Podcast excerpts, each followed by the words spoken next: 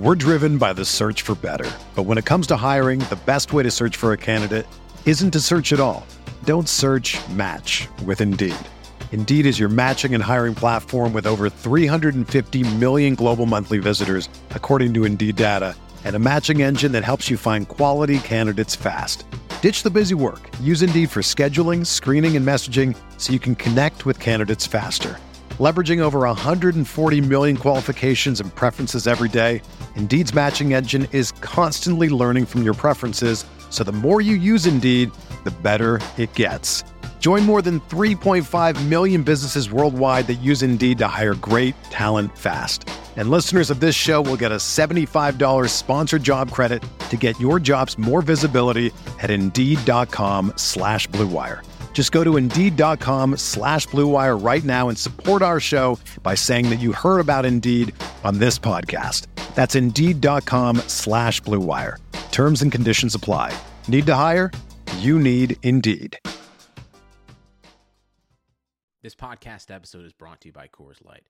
These days, everything is go, go, go. It's nonstop hustle all the time. Work, friends, family expect you to be on 24 7. Well, sometimes you just need to reach for a Coors Light because it's made to chill. Coors Light is cold lagered, cold filtered, and cold packaged. It's as crisp and refreshing as the Colorado Rockies. It is literally made to chill. Coors Light is the one I choose when I need to unwind. So when you want to hit reset, reach for the beer that's made to chill. Get Coors Light in the new look delivered straight to your door with Drizly or Instacart. Celebrate responsibly. Coors Brewing Company, Golden, Colorado.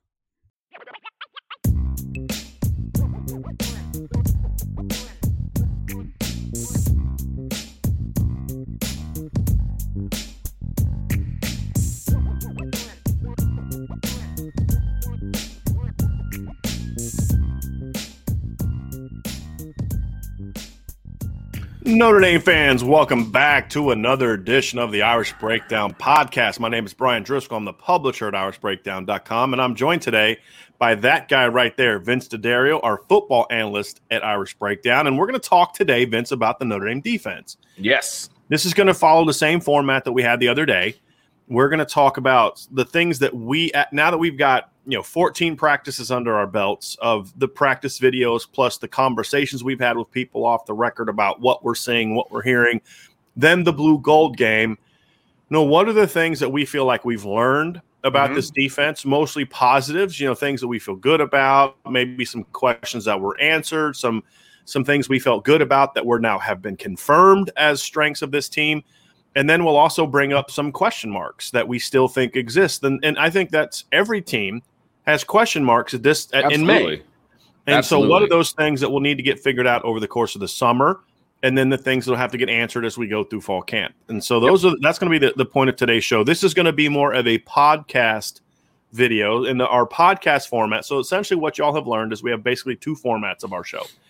And this is more for the YouTube. The people on the podcast aren't listening to it live. This is more for the YouTube aspects of it. So, when we do a podcast format, it is just us doing our podcast and we're doing our podcast live, and we're so that way people can join, so we can have Q and A afterwards. If yeah. you if you have a comment or a question that you would like us to address during the podcast form, feel free to throw a super chat in there, and we'll get it in there. Okay. Otherwise, what we'll do is at the end of the podcast, when we're done with sort of our show we will then open it up to the q&a and then you can talk about what we talked about in the show you can talk about whatever you, you know you, would like to talk about but obviously a lot of it will, will be focused on what the topic is today sure. so that's the format of what we're going to do vince so vince i think the first thing that we learned about this defense is marcus freeman respects the job that was done by the coaches before him mm-hmm. there was some carryover from what they did before, but it is very clear, even from what I viewed as a very limited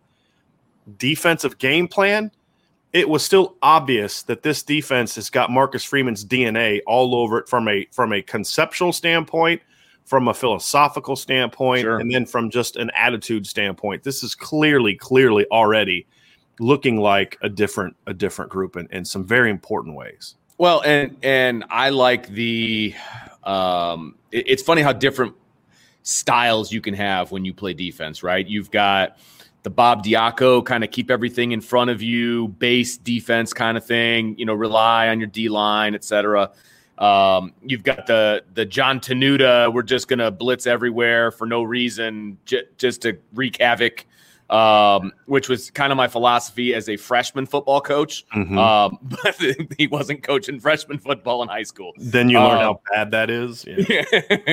it worked well against 14 year olds. Right. Um, but uh, and then then there's the Clark Lea, which was kind of a combination of different things. Uh, and then and then you've got Marcus Freeman, and Marcus Freeman clearly is going to take a more aggressive approach, uh, but more but a less. And I don't want this to sound like a bad thing, but a less cerebral approach. Like he's he gives the guys what they need to know, and then he lets them play. And I'm not saying that's better or worse than what Clark Lea was doing because clearly Clark Lea took this defense to a whole new level. There's no question about it.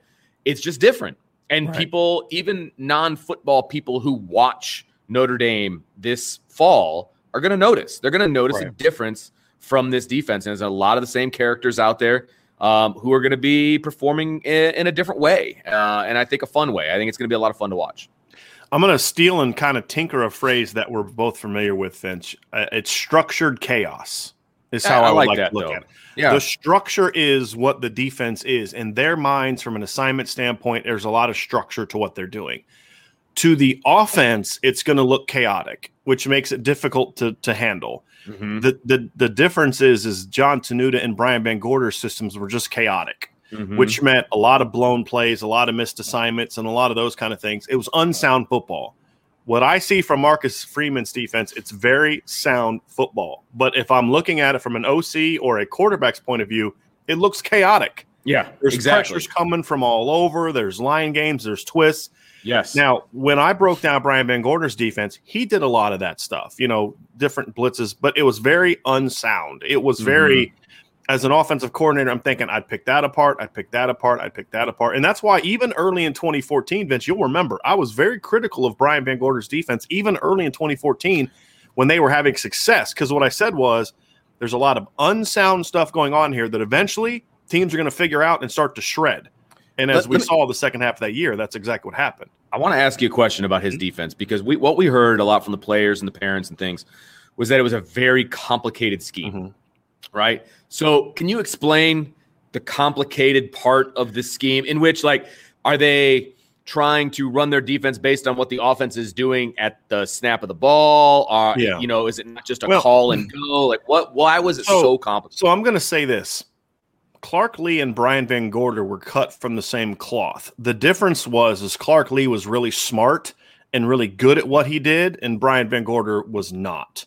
And what I mean by that is, as we saw Coach Lea's defense evolve at Notre Dame, it became more complicated than it was early. And and Okay. that's to a degree good coaching because he didn't start off that way. It's like, hey, we need to make sure that everybody understands it. I also think part of the reason he got a little bit more complex in 2020, if we're being honest, Yeah. is because he didn't have the same personnel he had in the back seven, the back four, really, that he Sure. had early on when he had Sure. Troy Pride and Julian Love and Alohi Gilman and Jalen Elliott. He could just let those guys kind of take over and play games and shut people down. He had to protect this secondary. Well, how do you protect the secondary? You got to make sure you're always in the right calls. You have to be, you know, more, more. Uh, you have to be more perfect. Yeah, I you're mean, right. Yeah. And so that's room partly why we saw more from Coach Lea. Now, the difference is, is Coach Lea did it in a very sound way. It was a lot on their plates, but it was very sound. And also, there was always some continuity to his complexity. What I mean by that is there were certain principles that were complex, but they were they were going to carry on throughout the year.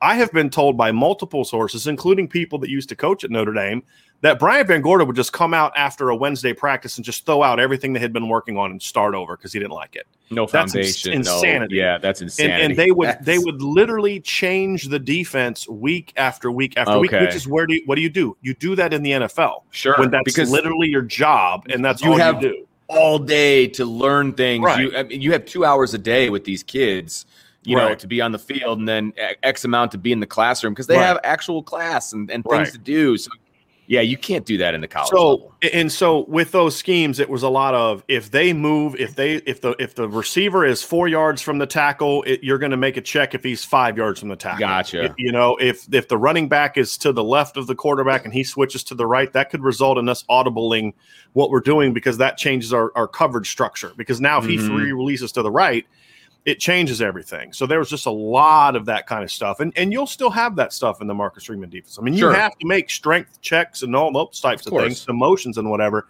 But there was just so much involved in Coach Lea's defense, especially this past year.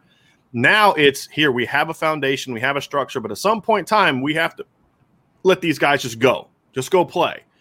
And and, and even though that's why I say it's a structured chaos in Mhm. that there is very clear here's your responsibility but within that there's also a notion of you've got to go find the ball and here's a perfect example i'm going to ask the people listening to the show this question and and and we'll we want to hear what you guys have to say and and uh, by the way this is this is great right by the way that that's He's that's- not wrong. He excellent. is not Um, wrong. I've taught in middle school. He so- is not wrong. so so here's here's an example i'm going to ask you vince this and i'm going to ask people other people this because i had this conversation recently.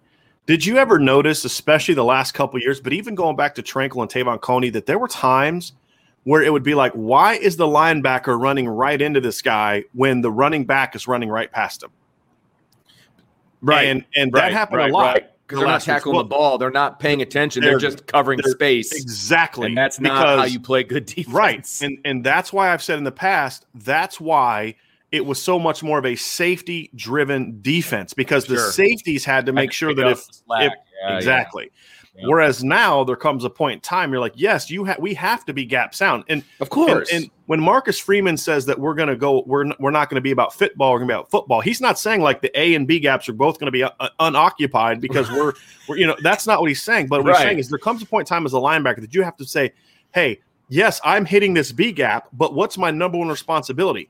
Not to hit the B gap. My number one responsibility is to get to the football. yes, absolutely. And there has to be some soundness. Now that doesn't mean you can freelance and do all these other kind of things. It's more it's Right. about being focused on the football as opposed to being focused on what's my assignment. Does that make sense? that and makes you sense have to to me. marry yeah. those two things together.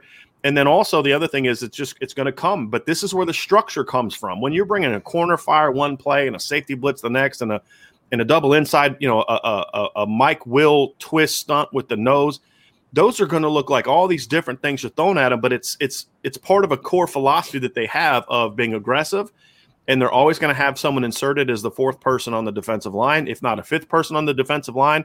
It's just a lot with the different looks that they have. It's Sure. going to come from different people. Sure. And that's why I say there's a lot of method to the madness. If you if you Mhm. study it, it makes a lot of sense. But at the same time, from an offensive standpoint, it looks like a lot of million different things, and that's where it looks chaotic. And and we're seeing that already from Marcus Freeman's defense. We saw it in this in the high practice videos, Right. and we especially saw it in the game because then we could see everything from you know the all 22 standpoint in in the in the press box, and then you could even see a lot more uh, on the on the the game film than than maybe you can in other times too. So that's that's the biggest takeaway for me, Vince, from this spring is is just overall.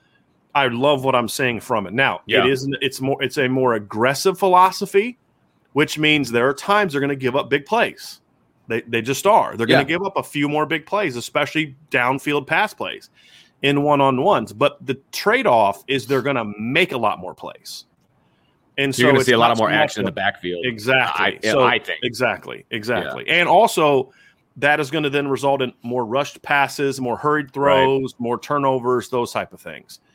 So that is another part of it. Here's number two of what we learned this spring, Vince, and that is is so far, it seems like the defensive line is every bit as good as we thought it would be, if perhaps not better, because some backup players had really good performances this spring. Yeah, no, I completely agree. And I, I had it's funny because I had defensive depth is real, like written down, and of course my eyes were were going more towards the defensive line on that. But then I also had it in the questions, but it was more of a positive question, Mhm. right? And and so we we can talk about it now if you want, but how good can this defensive line be? Like, what is the ceiling? Which is a great question to ask because I think that they're going to be really good. but what's the ceiling? Like, how good can they be? You know what I mean? Like, I think that's a legit question right now because Yeah. there's a ton of talent there. We saw the depth in the blue gold game. We knew the talent that was there, I think. Uh, but to see it kind of play out in the game was exciting. Um, I, I just, I think this group as a whole can be elite. Yeah. Um, just how good can they be? And that, Yeah. that's going to be a fun question to figure Right. out And- the answer to. as and your forward. question is and your question is is sort of a well are they going to be just good are they going to be great no it's they're going to be at least very good yeah, but can they truly be elite that's the question Right, and right. I, I did i brought my midweek musings back this week vent so we're now reinstating the I midweek saw musings that. and and the the topic of today's article so you can find it at, at you know right there irishbreakdown.com uh, the topic was who are seven sophomores not named Tyree, Mayer, or Clarence Lewis that could have an impact this year. You know, and I, and I talked about Jordan Botelho and Rylie Mills were two guys that that I brought up, and and and now of course, uh, you know, Foskey's a junior now, so he's old hat. It's time to pass him aside and and focus on the younger players, which is we're happening with some some fans, which I always kind of get a kick out of I know, right? but uh, you know, but Foskey had a great spring. He's going to be the Viper. Then you have Jordan Botelho, who also had a great spring. I thought he has a really great. blue gold game. Yeah, And now you look and say, okay, now you've got two guys at Viper that you're really excited about. One of them played a lot of middle linebacker in college, in high school, can play off ball. So you can, Uh, yeah, that you gives can use options. them together. Foskey is a big guy. He's 250 plus. There are times where maybe you could use them as outside guys. You can use them stacked right behind each other in certain Mhm. looks. You can then use them to rotate because imagine being a left tackle when you're in the fourth quarter and your team's got to make a game winning drive and you're on snap 65, 66, 67, 70, and so forth. And Foskey's on snap 30 and Jordan Botelho's on snap 30 or Right. 35 and 25. And, and that's how you put games away late. And we saw how that benefited Notre Dame in 2018. right. That's where the And depth comes. In. How in. many Yeah, right. times did did either it was either uh, Okwara, Hayes, Kareem, somebody made this big huge play in the fourth quarter. Sure. Remember how how just Michigan's linemen just could not block Notre Dame's ends at the end of that game. Pitt's linemen couldn't block Notre Dame's ends. Why? Because they had this deep two man rotation. So you know, Khalid was on snap 45 and their left Right. tackle was on snap 70. Right. And, and so that's why the defensive line could put those games away. We saw it a little bit this year against Clemson late in the game when Clemson had a lot of problems down the stretch blocking Notre Dame's ends because they were fresher. and they're, they're the ones that made the plays in overtime. Yeah. Right. exactly. Yeah. And so we're in a similar situation this year. And it's not just that Viper end. Rylie Mills had a great spring, and Jayson Ademilola had a great spring. That's another situation where you're going to have a great rotation there. You, they're both a little undersized. They're both sub 290.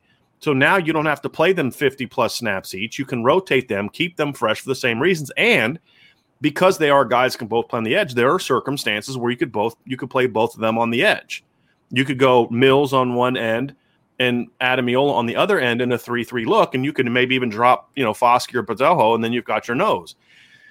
And so there's just it, it gives you so many different options. You've got you've Sure. got Myron Tagovailoa, who had a great spring. Well, you know what? So did Justin Ademilola, which means now there's times where you can move Myron Tagovailoa inside in pass rushing situations and put Justin You know you can do it. Yeah. you now have, I mean, honestly, and here's the thing: we didn't see Jacob Lacey this spring. We didn't see Gabriel Rubio for half the spring. I mean, y- you know, Howard Cross had a big spring, but you're going to get some guys like Rubio and and and, and Lacey. They're going to get thrown into this conversation. We saw NaNa Osafo-Mensah flashing.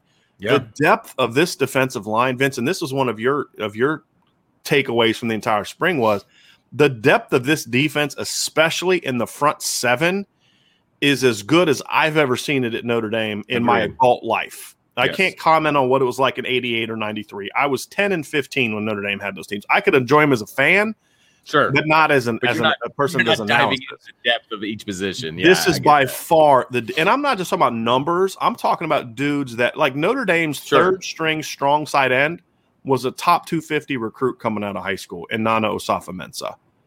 You know, Jacob Lacey, who was a borderline top 100 recruit, is going to be battling to get into the two deep next year. Think about that. Yeah. Gabriel Rubio, three years, four years ago in 2017, plays 40 snaps a game as a true freshman. Now, as Yep. a true freshman, as a top 100 recruit, he's going to be battling for any playing time Yeah. the depth that this team has up front, Vince, is amazing, which means number one, it's less pressure on one guy to always be great. The question to your question is, is okay, now can this group go out and take games over in the fall? That Mhm. still remains a question because they were going against a, an offensive line that had that that's got some struggles. It's behind Sure. the eight ball. How good are they going to be? But at the very least, I think this is a very good group. And I said before the spring that this defensive line has a chance to be Notre Dame's best of the Brian Kelly era, which is saying something It's absolutely saying and something. and, yeah. and I'm excited because I feel more justified in saying that it could be that way than I did even before the spring. sure. Now it's just now it's show me time. Now they got to go out and do it. But they're also in a position, Vince, where they are better able to sustain an injury than they've ever been, Good point. and, and that's the other part. You know, so let's just say hypothetically one of the D tackles goes down. Okay, well now you're in a situation where what? You move Howard Cross over there, you bump up Gabriel Rubio. I mean, you're, you're going to be fine. Sure. and and the fact that we didn't even think about oh yeah you know what? Jacob lacey didn't practice this spring. And we're kind of it's like an afterthought. Four years ago that would have been devastating to the depth chart. Like they were playing walk-ons at, you know Yeah. at, at nose tackle. So i think that is something and, and look i don't think this is ever going to change in football. It hasn't in my lifetime if you want to be a championship team you better be good up front on defense and and and i think notre dame has a chance to be to be outstanding on defense Well, and I, and I think that that was what was holding Notre Dame back um, during some other seasons was the, and I'm referring to like the defensive line mm-hmm. in particular. Um, I think there was a there was a point where the the common attitude was that Notre Dame can't recruit good defensive Mhm. linemen, you know, Mhm. and and I think that's obviously gone by the wayside uh, based on the last few years, uh, you know, from what this defensive line has been able to do. They've had they've had some sparks, you know, they had one guy or one and a half guys, you know, that, that are really good. or a, a really good starting lineup with no like no depth. 2012 you had cap you had uh, Louis Nix, you had Stephon Tuitt, and then you had one good backup in Sheldon Day, who's a highly ranked guy, but he was a true freshman. And then after that, Right. was Tony Springmann, it was the late Kona Schwenke. There was a drop off between the starting lineup. I look at 2015 as another example. Vince, you had Rochell, you had uh, Jerry Tillery, you had Sheldon Day, and you had Romeo Okwara, four NFL players. But then what was behind it? Right. there was a big drop off. That's to your point is they've never had a line that across the board has this kind of depth. And even in 2018, Vince, when they had that great end depth, they didn't have the same depth inside. Ademilola was a freshman. Tagovailoa Right. got hurt in the first game of the year. Right. Right. You had Kurt Hinish was just a sophomore. You know, you didn't have that same depth. Yeah. Now it's just like, I mean, it's just you're three deep at at Yeah. least three spot. When Jacob Lacey comes back, Vince, Notre Dame is a legit three deep at three of the four defensive line positions. That's crazy. That's crazy depth. That's I mean, because there. Your there are plenty of teams out there that would take your third Yes. string. Think That's about this.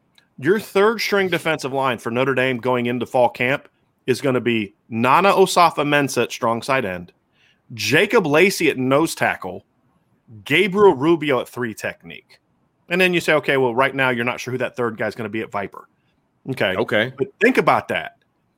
Jacob Lacey, Gabriel Rubio, NaNa Osafo-Mensah is your third string defensive line heading into fall camp. There's a lot of teams, and this is why people say, why are you so optimistic about Notre Dame despite all the losses? Because there's at least over half the teams on the schedule that would say, I'd like for that to be my starting defensive Correct. line. That's that's what I was getting at. Yes. Absolutely. No question. So yeah, I, I'm with you on that one. So, third, number three key. Okay. The number three takeaway that we got is you had high expectations for Jack Kiser coming into the spring. I think even even with your high expectations, Jack Kiser was even better than we thought he was going to be. He looked. Let me say this: he looked more comfortable at Rover immediately than I thought. I thought it was going to take a little bit of Sure. time. sure. He, it looked it looked extremely natural for him from day Well- one. From the first practice that we saw, it looked that way to me. I've always been a Jack Kiser fan. Um, you know, ever since we saw. I, let me take that back. I think you and I believed what he could do. Then we got a chance to see it in a game last year, and then we really didn't get to see him really the rest of the year outside of special teams and some cameo appearances, things of that nature. Um, but I've been a fan of his for a long time, and I was just waiting for him to get his opportunity. And and again, we talked about how Marcus Freeman coming in was perfect timing for a guy like Houston Griffith, right? Mhm. I think it's pretty good timing for Jack Kiser too. Um, and of course, there was uh, you know, an injury that that could have helped him. I, I get that, um, but at the same time, he got his opportunity at Rover, and I didn't know going into the spring. I wasn't exactly sure where Jack Kiser was going to get his opportunity. You know, was, was it going to be at Will? Uh, was it going to be at Rover? Um, but wherever they were going to put him, I was confident that he was going to make plays. But he has settled in at Rover so incredibly well, better than I thought. And I, mm-hmm. I, will be the first one to admit it, better than I thought. Uh, I thought he was going to be successful, but the the you mentioned it, the ease at which he has taken to that position mm-hmm. really surprised me in a great way. In a great way. I'm so happy for him and his opportunity. And of course, he still needs to grow and he still needs to, you know, take those steps and get better and better. No question about it. Um, but what I saw in the blue gold game, I, I was very impressed with what Jack Kiser brought to the table. Um, I it's going to be very, very difficult to move him off of that spot. Yeah. You know, I, I, it was really, really good. I think the surprising thing for me was just how productive he was throughout the spring and the pass game. Sure. I thought that would be the thing that would take the most time. Like when we saw him in the blue gold game, you know, dropping into coverage and seeing a swing route or a, a slide route or something like that, a crosser, and he'd jump it and break it up. Those are things I expected of him. It, it was oh, what what what is that, Vince? What you, what you got there? nice product placement. Um, it was those things where you know that's what you expected of him when you saw him taking on perimeter runs. Like we expected those yeah. things. What yes. I was surprised by was how good he was in man coverage and making plays down the fall. We down the field. We saw him make multiple interceptions in practice. We saw him. Yeah. Even on a couple times when they completed passes on him, it was like Michael Mayer with like outstretched arms on a perfectly placed pass where you know, it's like you had to make it that way or he was going to break it up. I, I yeah. think that's the thing for me is his coverage down, like we had sure. to flip his hips and run. Yeah. And that's where his high school experience helped him out. Bingo. I, because he was out of my mouth. Killing me. Explain, explain what we mean by that. Well, we mean by I, I, don't know if this is the direction that you were going to go, but what I was going to say is, you know, he played quarterback, obviously, uh, in high school because he went to a very, very small high school. Mm-hmm. It is clear to me that he understands offenses right? I mean, and, and he's able. I was going to go with that. So okay, this is going to be good. No, this is okay. Good.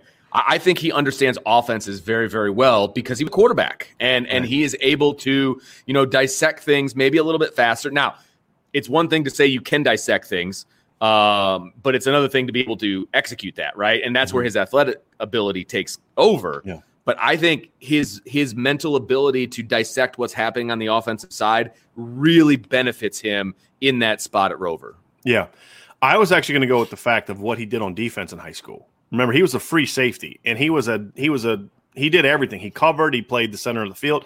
Now he's not a free safety in college. He was a free safety at that what won a football in Indiana, right? right which is the best really athlete small. anyone had. Yeah. But what I mean is that experience. He had to come up. He, he, at times he played in the slot. At times he had to cover. Like he literally had to cover people in high school, and yes. he had to play with great range in high school when he was playing middle of the field. Sure. And he was a tremendous. I mean, he was a well, he was the first. Was it the first ever one A Mister Football? The first Mister Football for in Indiana was a one A player. I believe which just accurate, how yeah. dominant he was, and on both sides of the ball because he was a quarterback. I think he rushed for like over sixteen hundred yards as a senior. Correct? Really good. Yeah, and, and, that was with him playing like half a games. I mean, yeah, they were they so dominant. Yes, yeah. he played like half a game.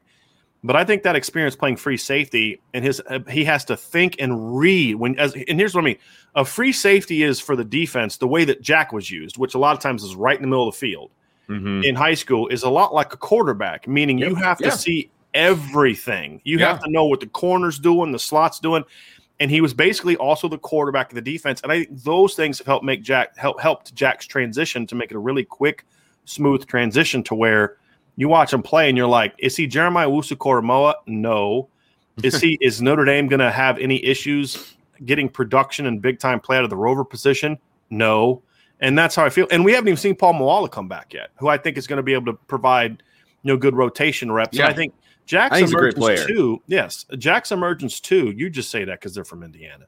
Right. Uh, just kidding. Just, just because Jack's emergence too, go is good for Isaiah Pryor. And what yeah. I mean by that is Isaiah Pryor is a really tough athletic player, but he's a limited. Ath- let me say this: athletic in a straight line. Sure. I don't think Isaiah is as rangy as you he's like. flip he's, your hips kind of he's guy. not a cover guy. Yeah. But now, because of Jack's emergence as sort of your every down guy, When you put Isaiah in, you can use him now more as a situationally. Weapon. Absolutely, he's going to pressure. He's going to attack the run. Well, you can see him getting time. You know, against a Wisconsin or against Navy. Navy. Yep. You know what I mean? Yep. Like I could see him getting more time in games like that. Um, when they're playing against teams, they're going to go up tempo and spread the ball out. It's not an Isaiah Pryor game. Yeah. It, but that, but like you said, just to, to echo what you said, having guys that with different skill sets benefits you. It makes you deeper and it allows you to do different things. Now, I, I do think Jack Kiser can play against any of those teams. It's um, not about. It's about you it's still about, like to yes. have an opportunity to where can Yes. you take ten snaps a game off Jack Kiser's plate? It's going to make Yes. him better, and where it's not a situation where you're going to get killed. right? And, You know and what I mean? Yeah, right. No, hundred percent agree, Yeah. and I think that's a positive. But it, my point is, Jack's emergence makes Paul Moala better. It makes Sure. Isaiah Pryor better. It's not Sure. just about Jack. Uh, I think also when you look at a guy like Marcus Freeman, when you coach at Cincinnati, and I don't mean this as a disrespect to Cincinnati, but when you coach at Cincinnati, the reality is. We're driven by the search for better. But when it comes to hiring, the best way to search for a candidate isn't to search at all. Don't search match with Indeed. Indeed is your matching and hiring platform with over 350 million global monthly visitors, according to Indeed data, and a matching engine that helps you find quality candidates fast. Ditch the busy work. Use Indeed for scheduling, screening, and messaging so you can connect with candidates faster.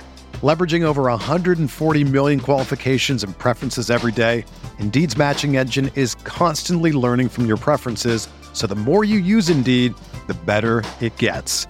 Join more than 3.5 million businesses worldwide that use Indeed to hire great talent fast. And listeners of this show will get a $75 sponsored job credit to get your jobs more visibility at Indeed.com slash Blue Wire.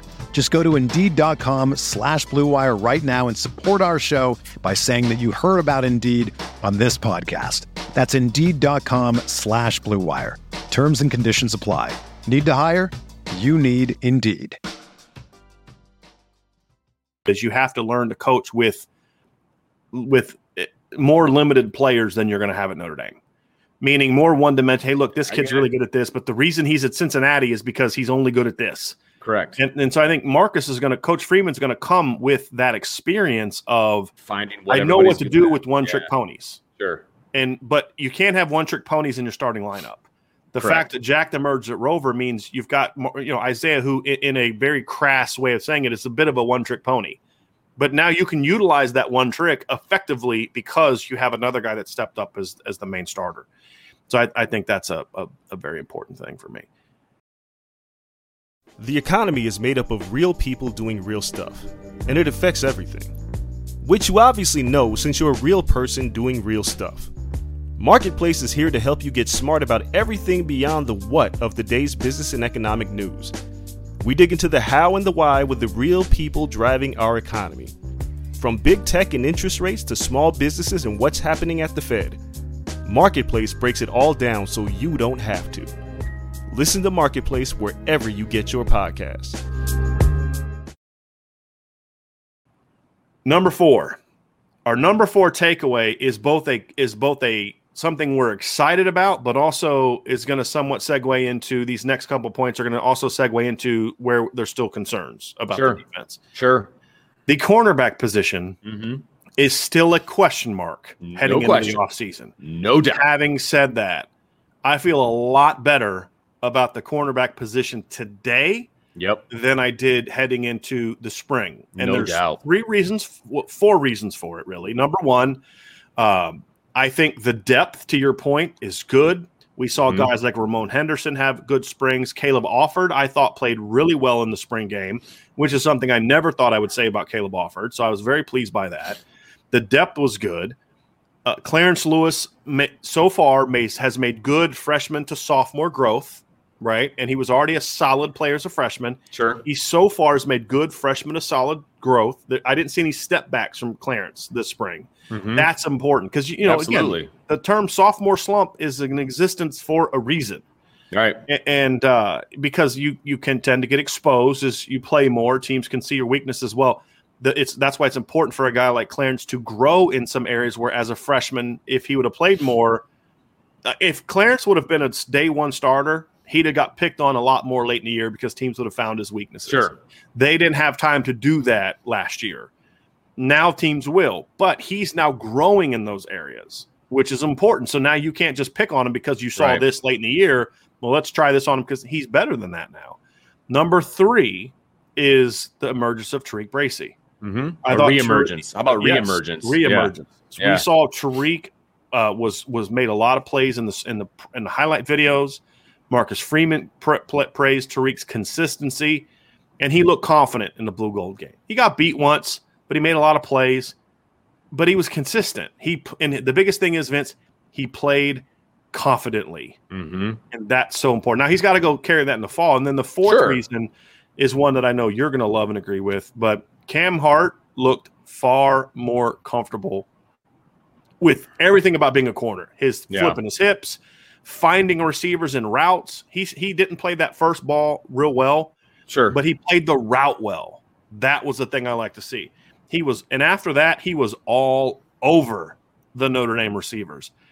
There's still a lot of question marks, Vince, but man, I thought this group was way ahead of where where they were when we started the spring. The I- expectations when we started the spring. Yeah, no, I agree, and I think um, I de- I mean it was definitely a position that I was paying attention to as I was watching the game and as we were going through spring and, and things of that nature. And we were hearing good things, but you know you kind of have to see it um, to, to to really feel when more. coaches ever gone behind the scenes like, "Hey, we suck, we're terrible there"? They're always going to feed, you know, "Hey, it's I- good." yeah. It's not. I mean, not from Notre Dame coaches. Not when you're Right. talking to your Notre Dame sources. They're I'm like, "Hey, you know, we're, we're terrible."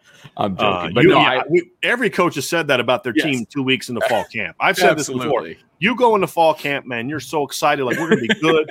and then the first three days without pads on, man, we're so sharp. And then by the second week of fall camp, you're like, oh my God, we're not going to win a game. We're terrible. I think every coach says Yeah. that two weeks in the fall We're camp. But what. I'm saying is, when you talk to sources at, at, Notre Dame, Right. you never hear like we suck. We're terrible. Yeah. There's always, oh, you know, this kid's come along. This kid's Sure. great.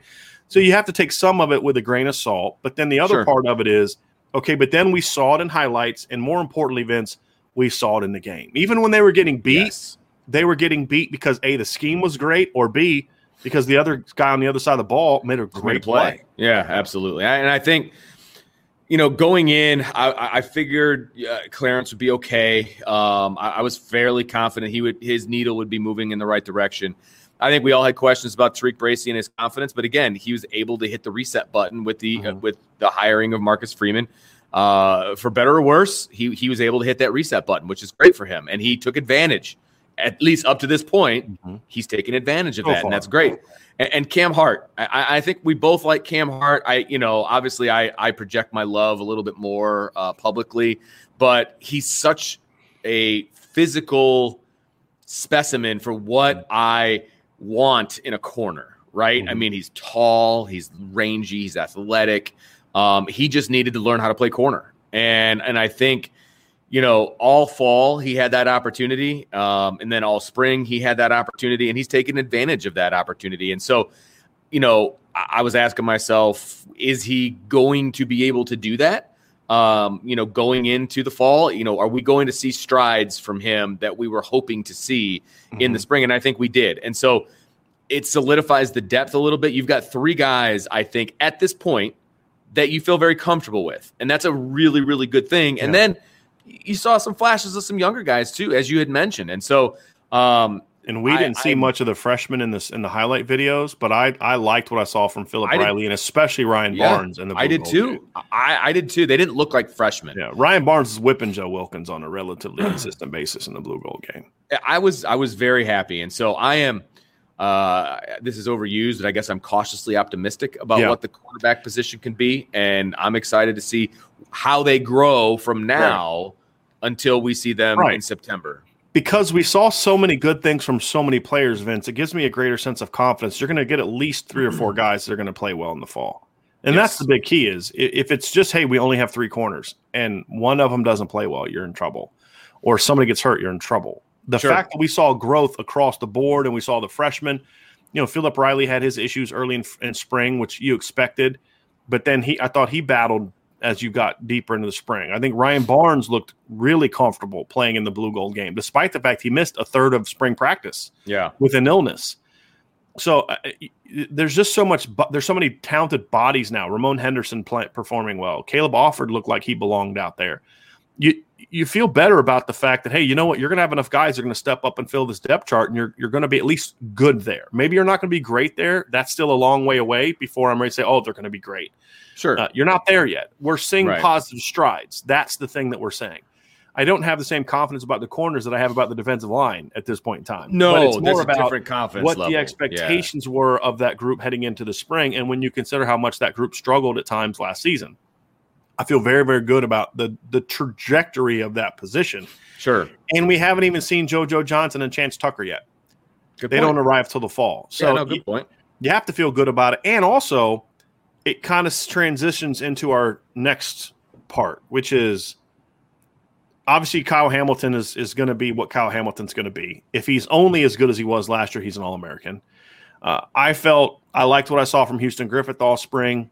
I feel Mhm. good about where he is. Mhm. I thought KJ Wallace did some nice things. Justin Walters did some nice things, but I'm still more concerned about the safety depth Sure, than I am about anything else. And and, and look, Khari Gee is going to show up in the in the fall, but I have a lot of questions about that position right now. That's probably my biggest my biggest question mark. And we'll talk about linebacker in a second here. We'll wrap up with linebacker, but safety to me, Vince, is the biggest question mark. Having said that, you've got a lot of big bodied corners. And if you're a coaching staff and you're saying, you know, the three guys that we talked about early, Bracy, Lewis, and, and Cam Hart, they're all, hey, look, we, we that's our foundation right now between Caleb Offord, Ramon Henderson, Philip Riley, Ryan Barnes, Chance Tucker, and JoJo Johnson. That's seven guys, I think, right? Am I doing the math there? You've got the four so. freshmen, you've got Ramon Henderson, you've got Caleb Offord, so that's six, and there's somebody else that I'm missing. But you got at least six guys there that you can say, you know what? We can't play nine guys a corner. Right, So somebody can come help us over here. sure. And, and I think that's the other reason why the fact that we saw so many players a corner do good things, and I think it speaks vol- when an entire depth chart improves. Right, right, You point to the guy that coaches that depth chart and say that guy knows what he's doing, and he's doing a great job, and that's what Mike Mickens has done. No doubt. Now you can say because of that depth, you can then look at and say, okay, you know what? We've already got a corner committed in 2022. We're in a good place with Devin Moore and Benjamin Morrison and some Jaden Bellamy and some other corners. We can take so and so and Move move him. him, to Yeah. safety. Now, cross feel good about uh, whatever whatever Right. phraseology you want to use. whether it's nickel, whether it's that nickel spot, whether it's in the back end, whatever. right. And, and so that gives me a little bit of comfort that there's at least going to be an opportunity there. But that's still right now my biggest. When I, I say get that. question, a question from a concerning point of view, because if something happens, and God forbid, you know, like last year when Kyle Hamilton got ejected from the North Carolina game, they threw in Houston Griffith, and he did great. Yeah. And and uh, you know, people forget that that Houston was playing a lot when that second half when Notre Dame completely shut down North Carolina. Houston was was a key part of that. I mean, DJ Brown did some decent things in that situation too, but you you lose now, you you, lose Houston or Kyle, and you look at and say, well, who's coming in next? Sure. And Sure. and KJ No, Wallace did some nice things, but you know, is he ready to be that guy yet? We have to see. You know, Justin Walters did some nice things, but is he ready to be that guy yet? I, we'll see. And the re- uh, reality is, is DJ Brown is a is a smart, heady, tough football player. But as we saw in the blue gold game, it confirmed exactly what we saw last fall that athletically, Yeah. he is limited in an every down role. He just is. He and and he is better as a rotation. So again, Sure. if if you're using DJ as part of a three four man rotation, he's good. If DJ has to step into the starting lineup because somebody got hurt, there's some teams on the And- and- schedule that that I'm nervous about playing. If that's and right now he may be that guy. Like that I I think he might be that third he safety. is at the end of spring. At the end of spring, I'd say right. That's what I'm saying. That that's what I'm saying. Like right now, he's that guy, and I and I think that that is a little bit concerning. Um, I, I will say that I'm excited about the duo of Houston Griffith and Kyle Hamilton Mm-hmm. and what that can be. Uh, but you need more than two. I mean, you just do. And whether that's a schematic thing where you're going to have some guys rotating and things of that nature, uh, or whether you're talking about an injury, you need more than two. And um, so that worries me a little bit. But I like your your thinking on you know, potentially bringing a corner over, um, or if you're going to go with that quote unquote three safety look, you you have a corner as that third safety. You also, but that's also Vince why Jack Kiser's emergence was so important. Good point, because you can keep him in the game as well. I feel a lot more. See, that's the benefit that Jeremiah Owusu-Koramoah brought to you. Mm-hmm. You could play nickel, and he'd be your nickel. That's sure. how good he was in coverage. Sure. Uh, I think Pro Football Focus, who you know their rankings are pretty terrible, but I do like their their, their uh, breakdowns. Their, yes, the, yeah, the, and, the, and they graded him out as the best slot cover player in the country last year amongst all positions. Yeah, corner, safeties, linebackers, everybody and he brought you a bit of that unicorn ability to where you could stay in your base defense and and play like you were in nickel. That is such a rare thing. As yeah. good as Drew Tranquill was in 2017, he was a he was a linebacker playing rover. Sure. Jeremiah Owusu was was a a linebacker against the run and a safety against the pass. You know, sure. a, a, nickel guy against the pass. Perfect hybrid, yeah. Right. And and to me, I think Jack brings that. Yeah. I'm not saying again. I'm not saying he's Jeremiah Owusu-Koramoah. I'm just simply right. talking about his skill set. He can cover. He can cover tight ends and backs, obviously. But I believe if with especially if you have a safety over top protecting him, I like his ability to play in coverage to flip his hips and play, which also helps protect you if you don't feel good about your depth from a safety standpoint. Well, and I love the fact that in practice he's going to have to cover Kyren Williams, Chris Tyree, yeah. and Michael Mayer, and like Avery Davis, and Avery and Lawrence Keys. and Lawrence Keys. Yeah. It's only going to make him better, right? Seeing those guys day in right. and day out, because and that's true of the entire game, secondary. I mean, it, it really is. It's true of the entire yeah. secondary, and and that's sure. that's where you know, look, w- when I've coached in the past, I mean, uh, you know, my last coaching job before I got into Defiance, I was at Christopher Newport, and our DB coach was Justin Lustig, who's now Clark Lea's special teams coordinator at Vanderbilt. And we would talk. I mean, we'd get on the board all the time. I mean, he was the DB coach, I was the receivers coach, and we would get on the board and we would challenge each other and talk each other. But then that helped made us better as coaches. But it wasn't nearly as valuable as as his defensive secondary, which was excellent, going against my receivers, which was excellent. Right. And it, it's it. Our guys would both say know, Saturdays were the easy part. Right. Because it's like if we could cover Nathan Davis and Curfew Spate and George Jones Monday to Thursday, then we knew we were going to cover the teams that we are going to play on Saturday. And then the other, my guys were if I can beat Rob Rodriguez in practice, well, I know I'm going to be able to beat whoever I play against on Saturday. And and that's what USC used to praise. That's what Clemson sure. can do. That's what Alabama can do. That's what Ohio State iron can do. Iron sharpens iron, right? Yes, and we're yeah. seeing that. And I think that is going to be even more beneficial to the young secondary, even more so than it's going to be to the receivers. Yeah.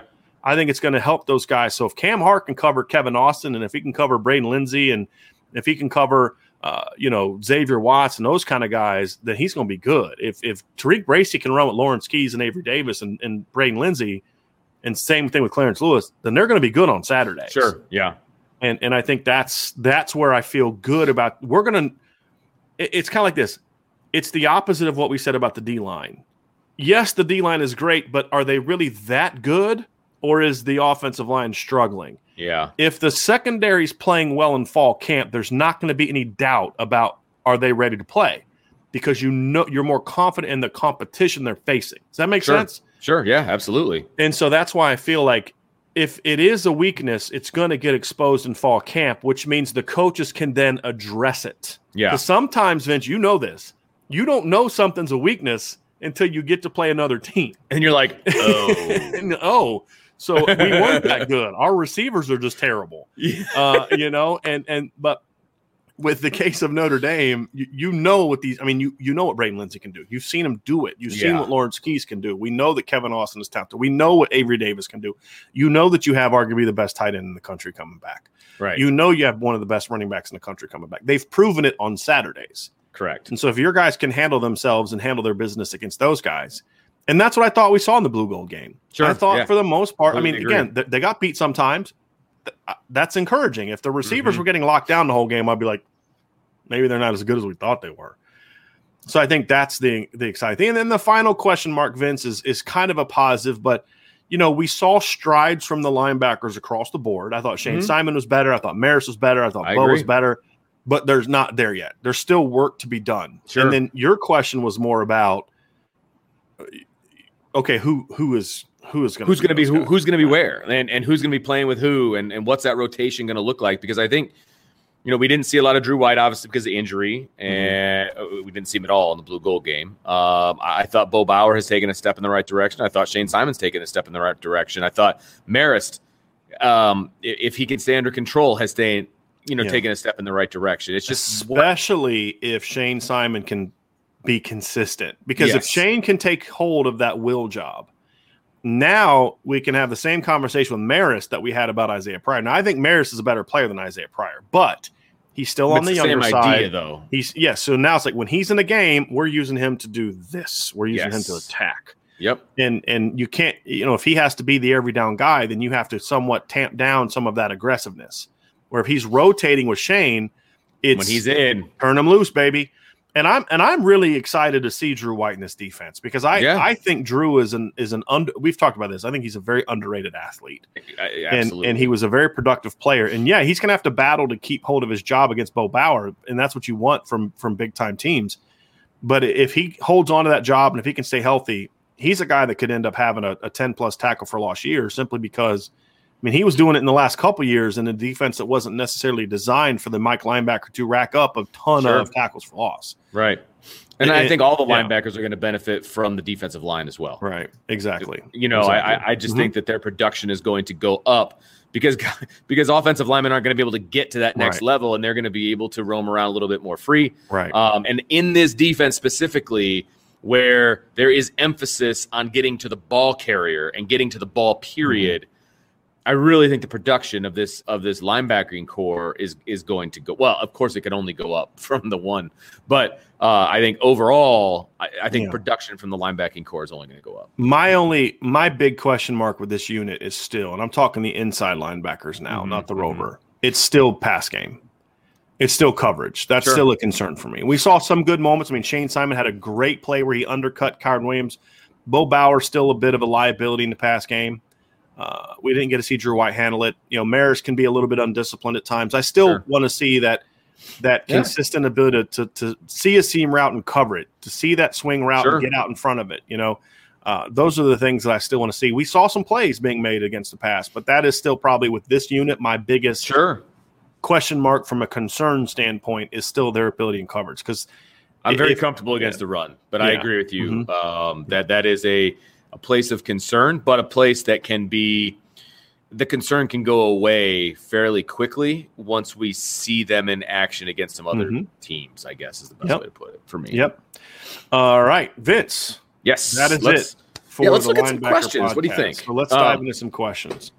Uh, uh, first Bottom of all, line, I'm really excited about this defense. Can yes, I just can I just yes. throw that out there? I, it's I, big picture takeaway, Vince. It's it was as good, if not better, than I had expected. And yes. we talked about how we thought this unit was going to be very good going into the spring. Yes. And, and so we set a very high. So it's kind of funny. We have completely opposite takeaways. We set a low bar for the offense. The offense still has a lot of holes, but we're encouraged by it because sure. they weren't terrible. Like you know, that was the fear. Uh. They showed a lot of progress, and that's yeah. a, Whereas the defense, we set a super high bar, and at the very least, they met it. Yes, I agree. And, I agree. And, in some ways, I think they're even ahead of where I thought they'd be. I think they surpassed it a little bit for me, just because corner. Uh, the, the, yeah, corner specifically. We mm-hmm. were we were both justifiably concerned about what that depth was going to look like. There's just a just a lot of guys with not a lot of experience, and yeah. and a guy with, who had an attack of uh, confidence and a lack of confidence, and, and we didn't know, know what that, that was. Gonna, yeah, I mean, I believe me, I get it.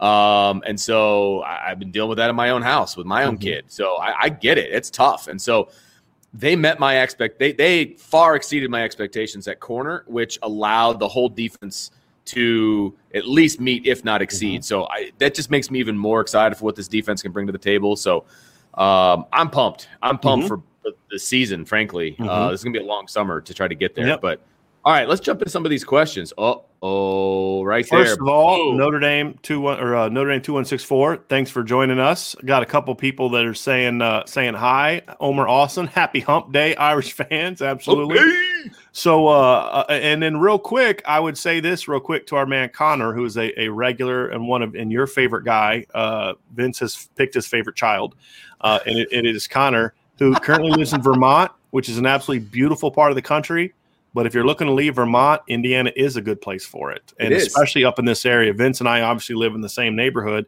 Uh, I I live have lived in Denver, Colorado. I've lived in uh, Virginia Beach area. I've lived in some very I've div- I've lived in North Carolina, Florida. Um, I've lived in Pennsylvania, Pittsburgh, and f- in north of Philly. Man, and around, yeah, it's what happens when you coach college football, man. You're right. you move around a lot. Honestly, it's Uh, why I didn't I didn't go that route. But yeah, Yeah. I get But it. um, I, I do enjoy very much living in northern Indiana. I, Well, I I- very much so. I will say, and uh, this is getting off on a tangent, just a skosh bit, but I saw you guys talking about where you live and, and thinking about, but the, the cost of living around here um, is very, very doable. Uh, Mm-hmm. Yeah. We, I love the neighborhood that we live in and the neighbors that we have and, and, and all of that. And I love the change of the seasons. That's Yeah. me. Um, but the fact that I'm a teacher, I've got Yeah. some other gigs on the side, obviously. But the fact that I'm a teacher, I can live where we live. Um, my kids can go to really good schools, and and Vince, you could not live in a neighborhood like we live in if you taught in Virginia Beach. Correct. Norfolk, Virginia, where I'm from. absolutely, and that's Couldn't. what I'm saying. I, am Yeah. We're very comfortable because of where we live, Right. and I could not be happier about that. Yeah. I just wanted to and throw that out especially in northern Indiana because you're you're a couple hours from Chicago. Yes. there's there's tons It's of perfect. beaut- there's tons of beautiful places right across the border in Michigan to go see. And And then you and the best part about that is Vince, we can go visit the beautiful parts of Michigan, but not actually have to live in Michigan. Yeah, that's a whole other conversation. you know, yeah, um, Indy's Indy's two and a half away. There's a lot of places you can. I mean, we can get in a car and drive a couple hours and be at Cedar Point. You, you know what I mean? Like there's a You lot got Cedar of Point this way. You got you got Chicago Great that America this way. way. You've Yeah. got Detroit. You've got Yeah. Indy. yeah. It, And- it's a and perfect place. It really is. To me. So if To you're looking for a place to relocate, and and there's a lot of job opportunities in Indiana, you know, I mean, there's Mhm. a lot of job opportunities everywhere right now. Uh, but uh, but yeah. So and of course, the best part about it is you Notre Dame. Oh, I thought Right. you said you could live in our neighborhood or something. But Mm, right, no, I, that's that, that it. that's Okay. the we don't want to we don't want to turn them away from moving here. Uh, John A one, my man, Yes. thank you so much for the super Going up. chat. So Vince, you missed this. So uh, since you weren't on the show on my birthday because you had to mow your lawn, we were talking about games, and John did not remember the 2006 Notre Dame Penn State game. The one where Notre Dame shredded Penn State. Remember the game where Oh, Brady hits. Carlson up the seam and he smokes Paul Posluszny and all that. Oh man, But I he do wa- remember so while that. I was watching Notre Dame Miami 88 last night, my man Hmm. John A1 was watching Notre Dame Penn State. okay, Uh, fair so enough. he, he, he did enjoy that. So his question, Vince, is, and this is a good one which defensive player made the biggest jump this spring and who was the biggest surprise? Okay, biggest jump for me uh, was Jack Kiser, and, Mhm. and, and in a great way. I I'm like I, I don't want to rehash everything that I said before, but I am super excited about what he's going to bring to the table. I thought he was a good player to begin with. He got an opportunity and he seized it. Uh, so I think he made the biggest jump. That Yeah. I actually, For th- me. for me, it's Jordan Botelho. I thought he made a Great huge answer. jump this spring. Uh, he, he was a guy that I thought went from just sort of a bull in a china shop. That this year, I mean, it wasn't just that he was exploding off the edge and showing great motor. And all. last year, he was a great motor guy, but he didn't know Sure. what he was doing. Now he's Right. like he's like dipping his shoulder to get around the edge. He's getting low. I saw a thing. I'm trying to remember. Uh, I saw a tweet the other day where it was a quote that an offensive, a defensive, great defensive lineman had said, offensive linemen don't like playing below their belly buttons, right? And it was a clip of Von Miller coming around the edge and just dipping. And you see the great defensive ends and the great pass rushers have that ability to, to contort their body yeah, just to get, an angle and get around the They edge. call And it getting saw- skinny. Yes. getting skinny. or, or to get low. Yeah. And, and and we saw that from Jordan this spring. So he was actually showing nuance. It wasn't just speed and motor. There was some nuance. We're seeing Isaiah Foskey use his hands more. So we're seeing that from all over. But but I thought Jordan made a huge, huge jump. And it sounds like that he's done a lot of growing up off the field too, which I think those That's two great. things kind of go hand in hand.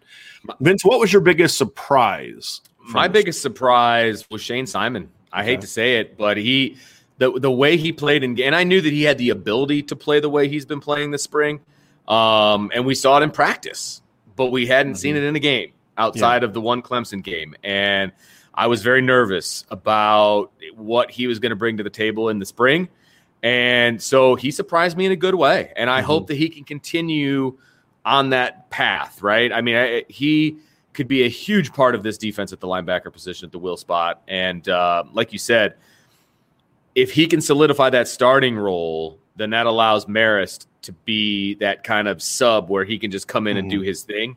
Um, I, I think that makes this defense better. And so he has been my positive surprise so far this year. There are some guys that I thought surprised me in the in the game. I thought Litchfield Ajavon had a nice game. I thought that KJ Wallace had a nice game. I thought that Caleb Offord had a nice game. But if we're looking at the entirety of the spring, I can't disagree with your with your choice there. I, I think that's a I think that's a really good pick.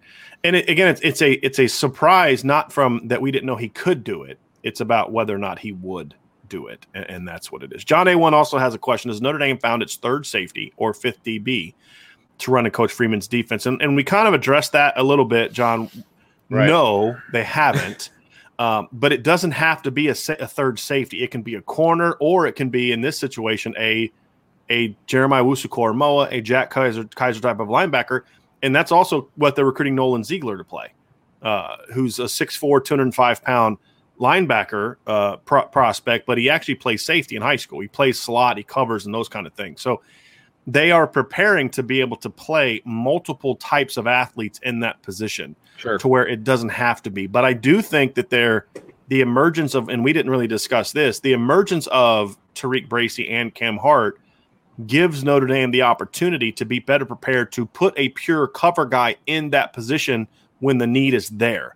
Sure. There may be some games like USC, for example.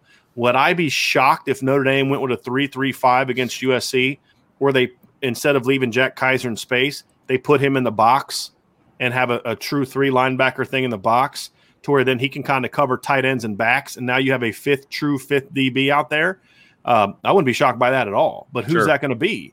I think right I think now it's going to have cornerback position. right now, absolutely, Yeah, it's going to yeah. have to. And, and now Yep. the only safety could potentially be KJ Wallace. I think KJ could maybe have a role there, but you know, right now with Clarence Lewis and Tariq Bracy and Cam Hart all having good springs, I feel a lot more confident of seeing that trio on the field together as opposed to any sort of combination of three safeties. I agree. and that's I why agree. their emergence is so important. So. You kind of touched on this, so I'm kind of skipping around here a little bit. But Mhm. Sean had a question about, uh, you know, how multiple will we be this year? How much will we see 4 3, 3 4, 4 2, 3 3, 4 1, 3 2?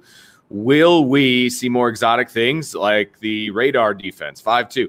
I, I think the sky's the limit, to be honest Mhm. with you. I don't, uh, yes, the answer is yes. I think you will see Mhm. some form of what you think the all of these things are at Right. some point or another Yeah. and and he kind of follows it up and i we can kind of discuss all of it how much will personnel decisions be game dependent will we see different starters and different rotations uh, in most weeks i i don't think you're going to see different starters you might one or two here or there but Yeah, i like think if, if there's a week where they they're going to be more like if if when they play USC, could I see it? Do I think we might see a different lineup? Yes. Uh, when they play Navy, could we see a different lineup? Sure. Yes. we, and we've But seen think, that in the again, past Yes. I think I think for the most part we're going to see the same players. I think how those Yes. players are going to be utilized, Sean, is going to is going to change from week to week. You know, there may be some weeks where we see different. We may see the personnel packages used more, and, and right so it's like, yeah, we've seen that on third down, but in this game, maybe they're doing it as their base defense. And and I think that's one of the advantages of what Marcus Freeman does is that that versatility, that multiplicity is a part this and this is, goes back to the original thing that we talked about, Sean, which is that's Marcus Freeman's DNA now. That's who he is now. He evolved from that, you know, that guy at Ohio State, you know, that that you know when he was a player, that this is, you know, we're better than everybody we play, so we're going to line up and, and we're going to just we're going to be better than everybody, Right. right? And Right. and and there's a sound, there's a toughness. Where then he goes to Cincinnati, and it's like, well, we just can't line up and be better than everybody that we play now right and, and so you know we have to we have to be able to do these different things well now you're at notre dame where you can kind of have the best of both worlds. And you've got You're- guys with you're- positional flexibility you're going to have dudes Yeah. everywhere. So most weeks you're going to be the you're going to have the best talent on the field most weeks but you also have really smart kids that you can be very multiple and diverse with.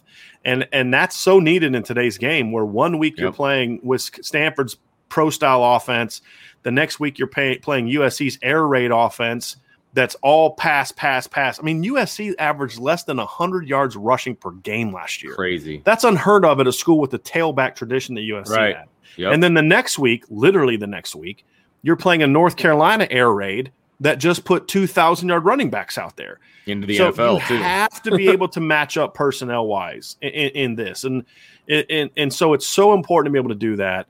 And I think to, to his question, you know, there may be some games where we see more of a three, four personnel out of four two five alignments or four Right. three alignments or three three five alignments. Other weeks we're going to see more four three personnel That's gonna be part of and the see fun, three to three five. Yes, Uh, and and here's really the here's the to. key.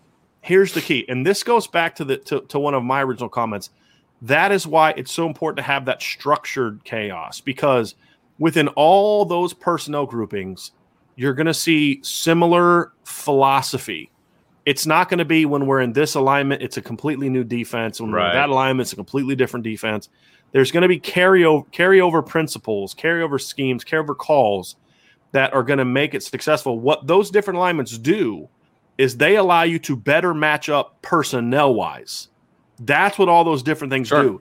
They give you the ability to attack from different angles, but you're still going to be you out of those different looks. At least the way that Marcus Freeman does Sure. it. And it's part of the reason I think he's such a great coach and why there, I have had so much excitement about him from the moment Clark Lea left. Vince, you remember that was my number one guy Mhm. and it was because I saw all that. I mean, you can when you can see a guy that is schematically brilliant, yet his players are also fundamentally sound. You say that's the kind of guy you need and want running your defense, and that's a lot what Clark Lea was, and that's what Mark Marcus Freeman is. Sean also wants to know how was your birthday? It was great. It was great. go. My it was so funny last night, Vince. You know, uh, for those who didn't know, we part of my birthday was my wife and I had kind of a game day, and so we I found a YouTube link that had the Miami game. It was the intro. It was we had to start over at the beginning because my wife was trying to talk through the intro music, and No, I was no, like, no. "Honey. I love you, but this is the CBS intro music. you do not talk over the CBS intro music." And so we had to start over. You know, so we had a little bit of a, a minor, you know, blemish, and she understood. And then she's like, "Oh, this is really good." Um, but so and then so it was commercials and everything, and so it was a lot of fun. But the funny part is, she knew who was. She'd never watched the game before, and it'd been a long time since I watched it start to finish. And even then, in the fourth quarter, she's like over there, like, like nervous. And and when when remember the the touchdown that made it 31-30, the Andre Brown one where he rolls over and the ball goes flying, it was clearly an incomplete pass. She's going nuts. He doesn't even have the ball. That's bull crap. That's such a bad call. It was so. I mean, she was literally nervous. Like I, she, she, she gave me a high five at one point in time when they had a big sack late, and her hands were all clammy and sweaty. That's hilarious. She was getting so into the game. That's Uh, hilarious. so it was a it was a lot of fun. We ate well. We relaxed. I, I didn't put a lot of articles out yesterday because I just wanted to. You know, I don't get many days to just relax and and, and enjoy good. life. So it's good it, for you. it, it was it was a lot of fun. So thank you, thank you, Sean, for asking. It was it was it was a lot of fun. Even though Market- Vince, even though Vince uh, bailed on me and didn't do a podcast with me. well, uh, I got a He gift. gave on you a birthday. present on my I birthday. I got a gift on your birthday. I think that's pretty Bush League. freaking amazing. So Bush League. Just saying. Uh, Marcus has more of a comment, but, but I love it. Great to see some players just playing and seemingly not overthinking. Mhm. Already seen dramatic improvements from Liufau, Simon, Bauer, playing to their natural aggression and athleticism. We Yeah. talked about that. Agree. I com- could not agree more Agree. uh, with that as well. Yeah. Uh, Jay Clampett Investments, which I think is a hilarious uh, name. You, I hope you're using your company YouTube page to comment because I think that would be awesome. But anyway, uh, hypothetical question: Where would you rank this team if this team did not have an ND uniform on it? Uh, if this roster was in any other uniform, factoring in current talent and player losses. so that's how I always view it. Me Uh, too. look, here's the thing. I'm a Notre Dame fan, but I have said from day one, and this is something some people don't understand. My job, my, I'm a Notre Dame fan on my birthday when I'm sitting down, relaxing with my wife, watching the Notre Dame Miami game. When I'm doing podcasts, when I'm writing articles, I am doing it as best to my ability as an objective person. Yep. And so it does me no good professionally. And I'm not saying you're saying this, but it does me no good professionally uh, to hype up Notre Dame when it's undeserved. sure. It does me no good professionally to predict Notre Dame to, to win every game.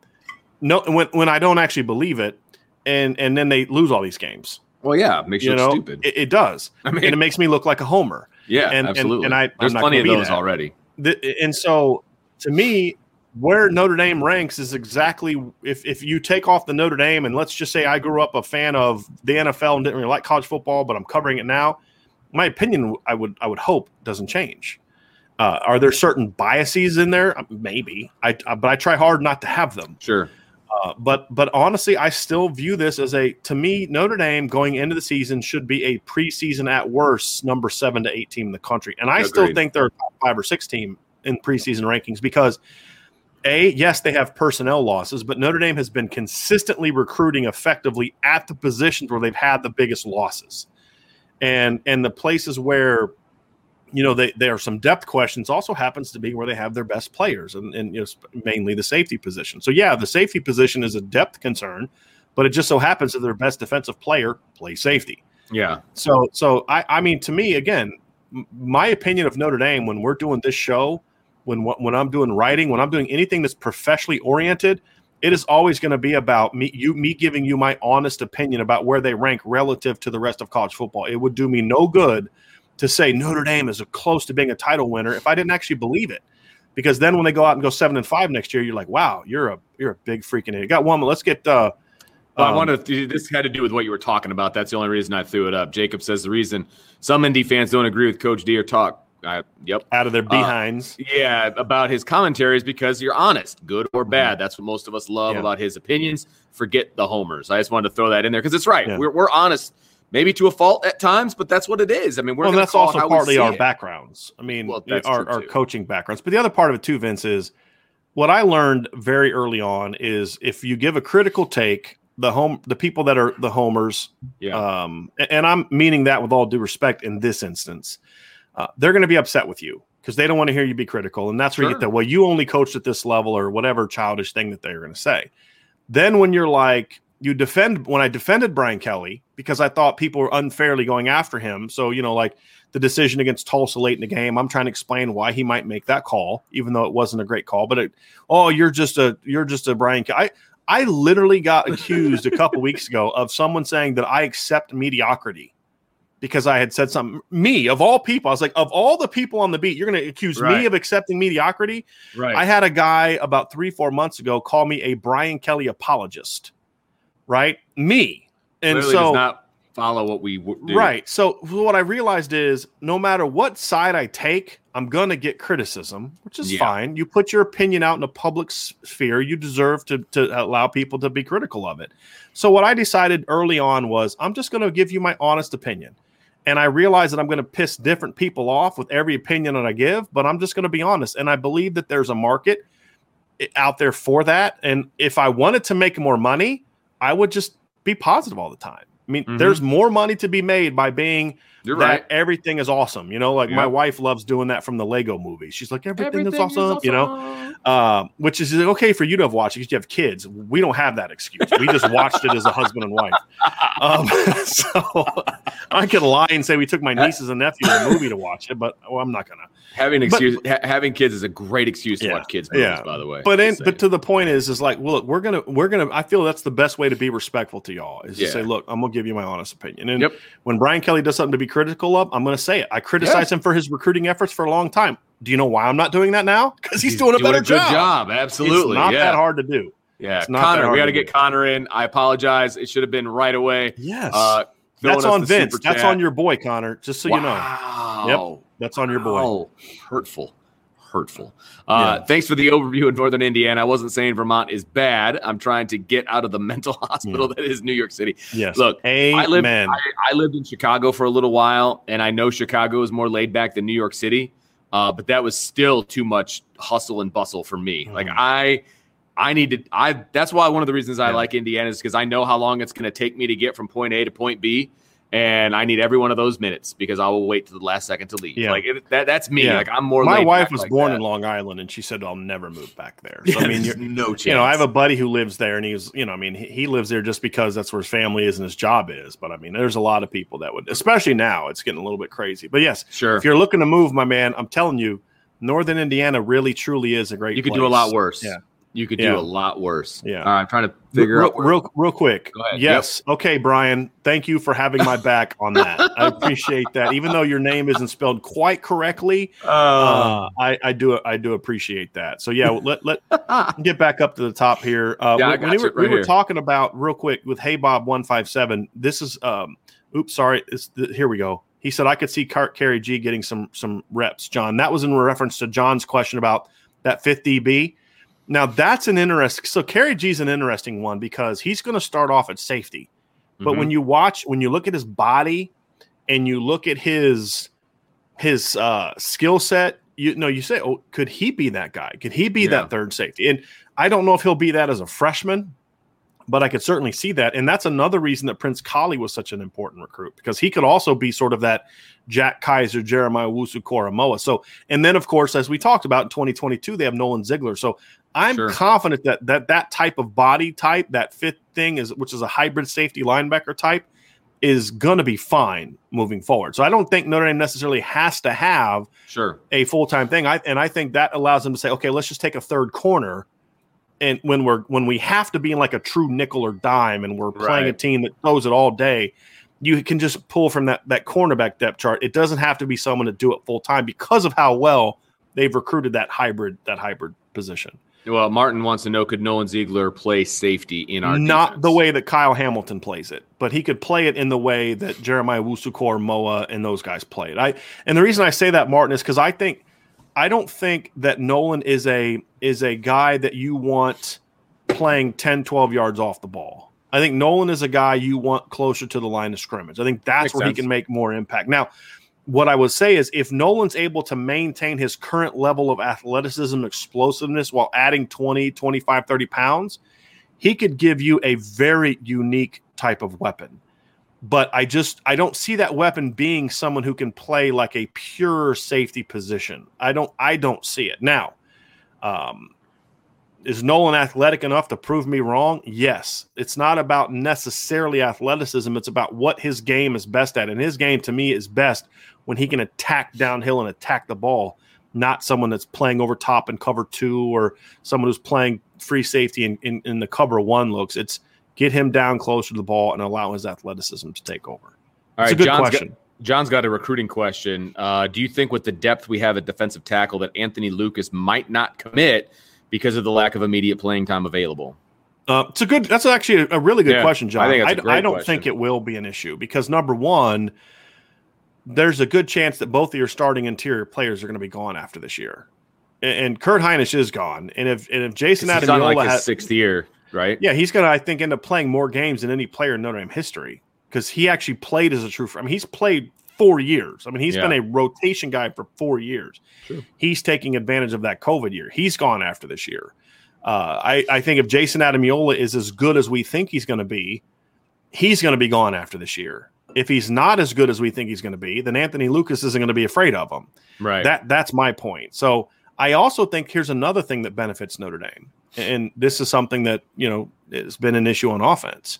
What Notre Dame has proved in the last several years is I don't care if you're a freshman, sophomore, junior, if you can play, we're going to find a role for you. Kurt Hinish played as a freshman. Jayson Ademilola played as a freshman. Mhm. Myron Tagovailoa, Kurt Hinish, uh, all played as freshmen. Uh, j- they've played a lot of rookie defensive linemen. They're going to find a role for you, and Sure. if you're the best guy, you're going to start. Yeah. and, and so I, I think that that is something that Mike Elston can sell to say, "Hey, look, I don't care who we have coming back. If you're our best player, you're going to play." You know, and the other part of it is because they play so many defensive linemen. Mike, the, what the the draft of the last two years has been a godsend to Notre Dame's defensive line recruiting because you can say, "Hey, look, we had a uh, we were in a solid two deep in 2018, and all four of those dudes are in the NFL now. Right. We're going to play depth. We're it's not like Dalen and Adi sat behind Julian and Khalid for three, four Yeah. years, and then got their shot and became NFL players. They No, were they- already on yeah. teams' radars because of what they did as part of a rotation. Sure. Uh, so I I don't think, and plus he's looking at Alabama heavily too. You don't look at Notre Dame and Alabama if you're someone who's worried about the depth chart. Right. in front Yeah, who's worried about not being? Yeah, Yeah. right, right, right. And- It- and so I don't think wanna An- compete. Exactly, because and they're confident enough of themselves to say, "Hey, I don't care who's in front of me.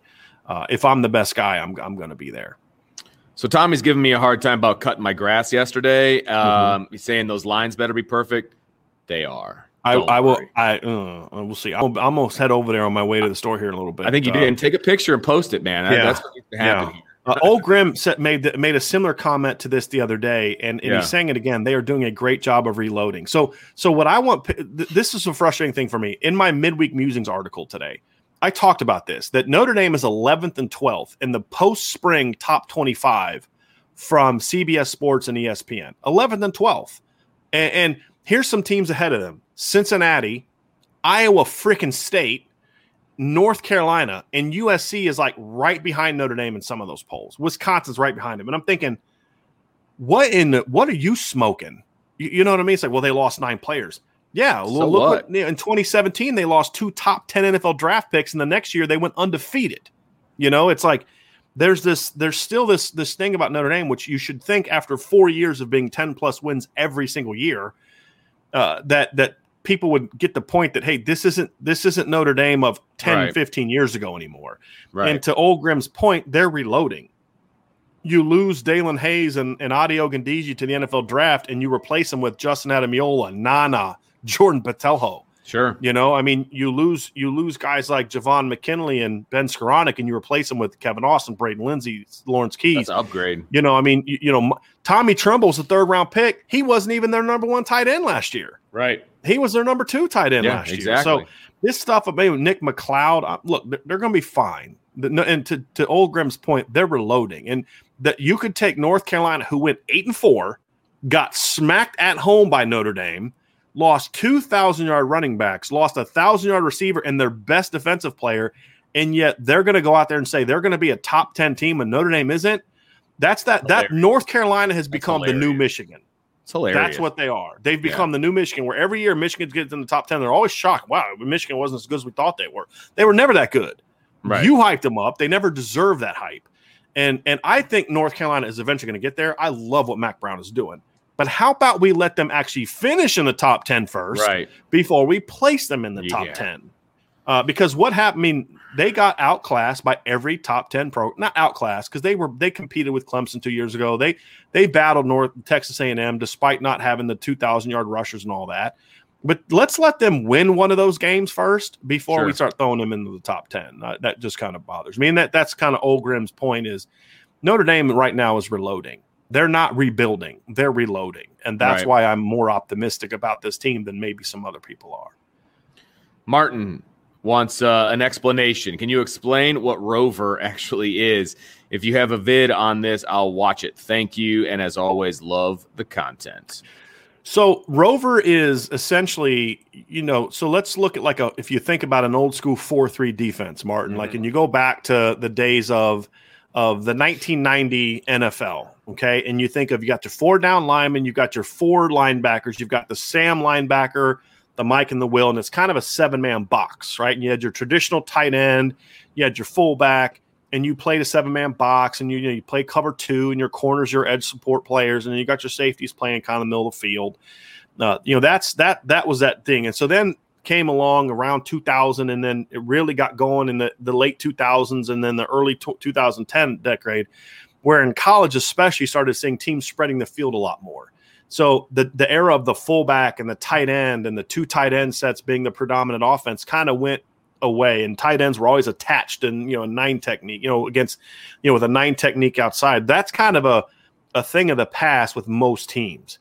And now you're seeing teams that go 11 personnel a lot Pe- teams will go 10 personnel a lot teams that will even be in a 12 personnel and spread things out. And, and so you'll see that. And so there, there became a need to where you had two choices. One is you could put your linebackers outside to cover the spread, which then put you in a disadvantage personnel wise in those matchups against slots and running backs and things like that. Or you had to bring your safety down, which then left you exposed when it came to deep help.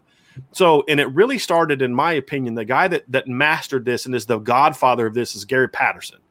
Gary Patterson came up with what he called a 4-2-5 defense. So essentially it's still the four down linemen. You had two inside backers, but then you developed what I think they called it a hero. I don't remember what their name was, but it was kind of that beginning of that hybrid player where you had a fifth defensive back, but he was more of a guy that could also play the run. He could play the Right. perimeter pass. So he could be a force against the perimeter run and the perimeter pass. You could tuck him inside if you needed to get big. You could, he was big enough or a good enough tackler that you could kind of bring him inside. He's like a big safety. You could bring him inside and he could then give you some run support, but he could also be a guy that could defend against the perimeter.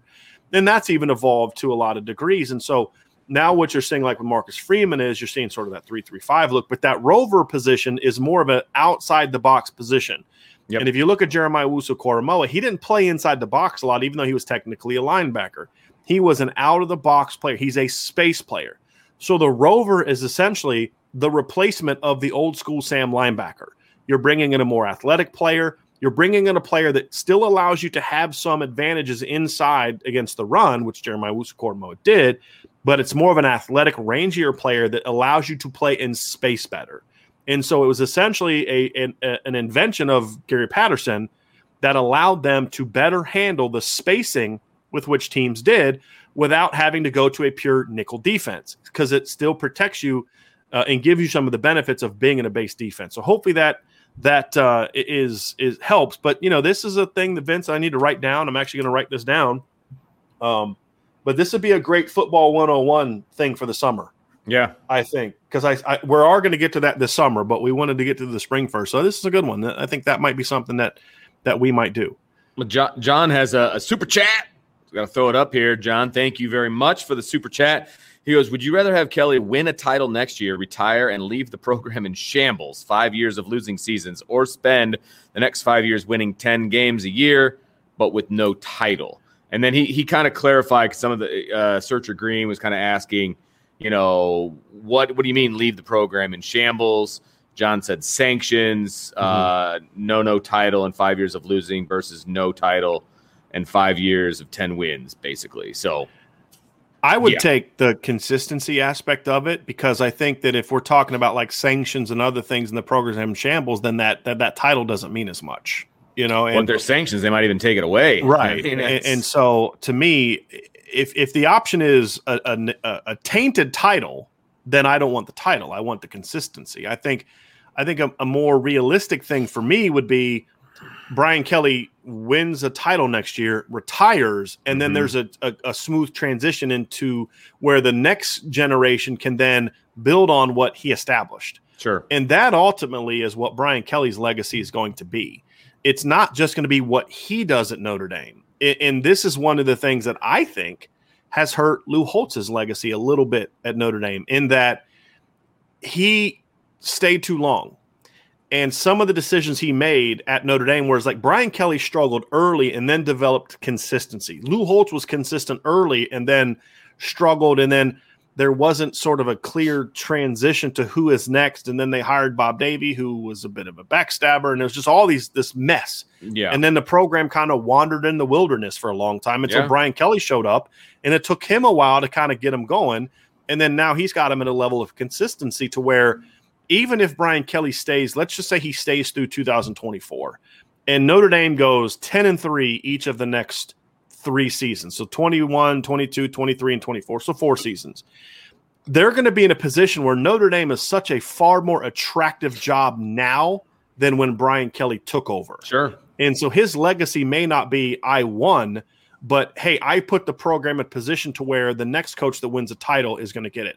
And that's partly why I don't think Brian Kelly's going to play out his contract. And let me explain this here because this brings to John's point. I'm I'm not really on his question anymore because I I, I don't want really te- I don't want either of those options. I want a third option, uh, and that is that Brian Kelly wins either even if he doesn't win a title, but let's say he gets to another playoff appearance.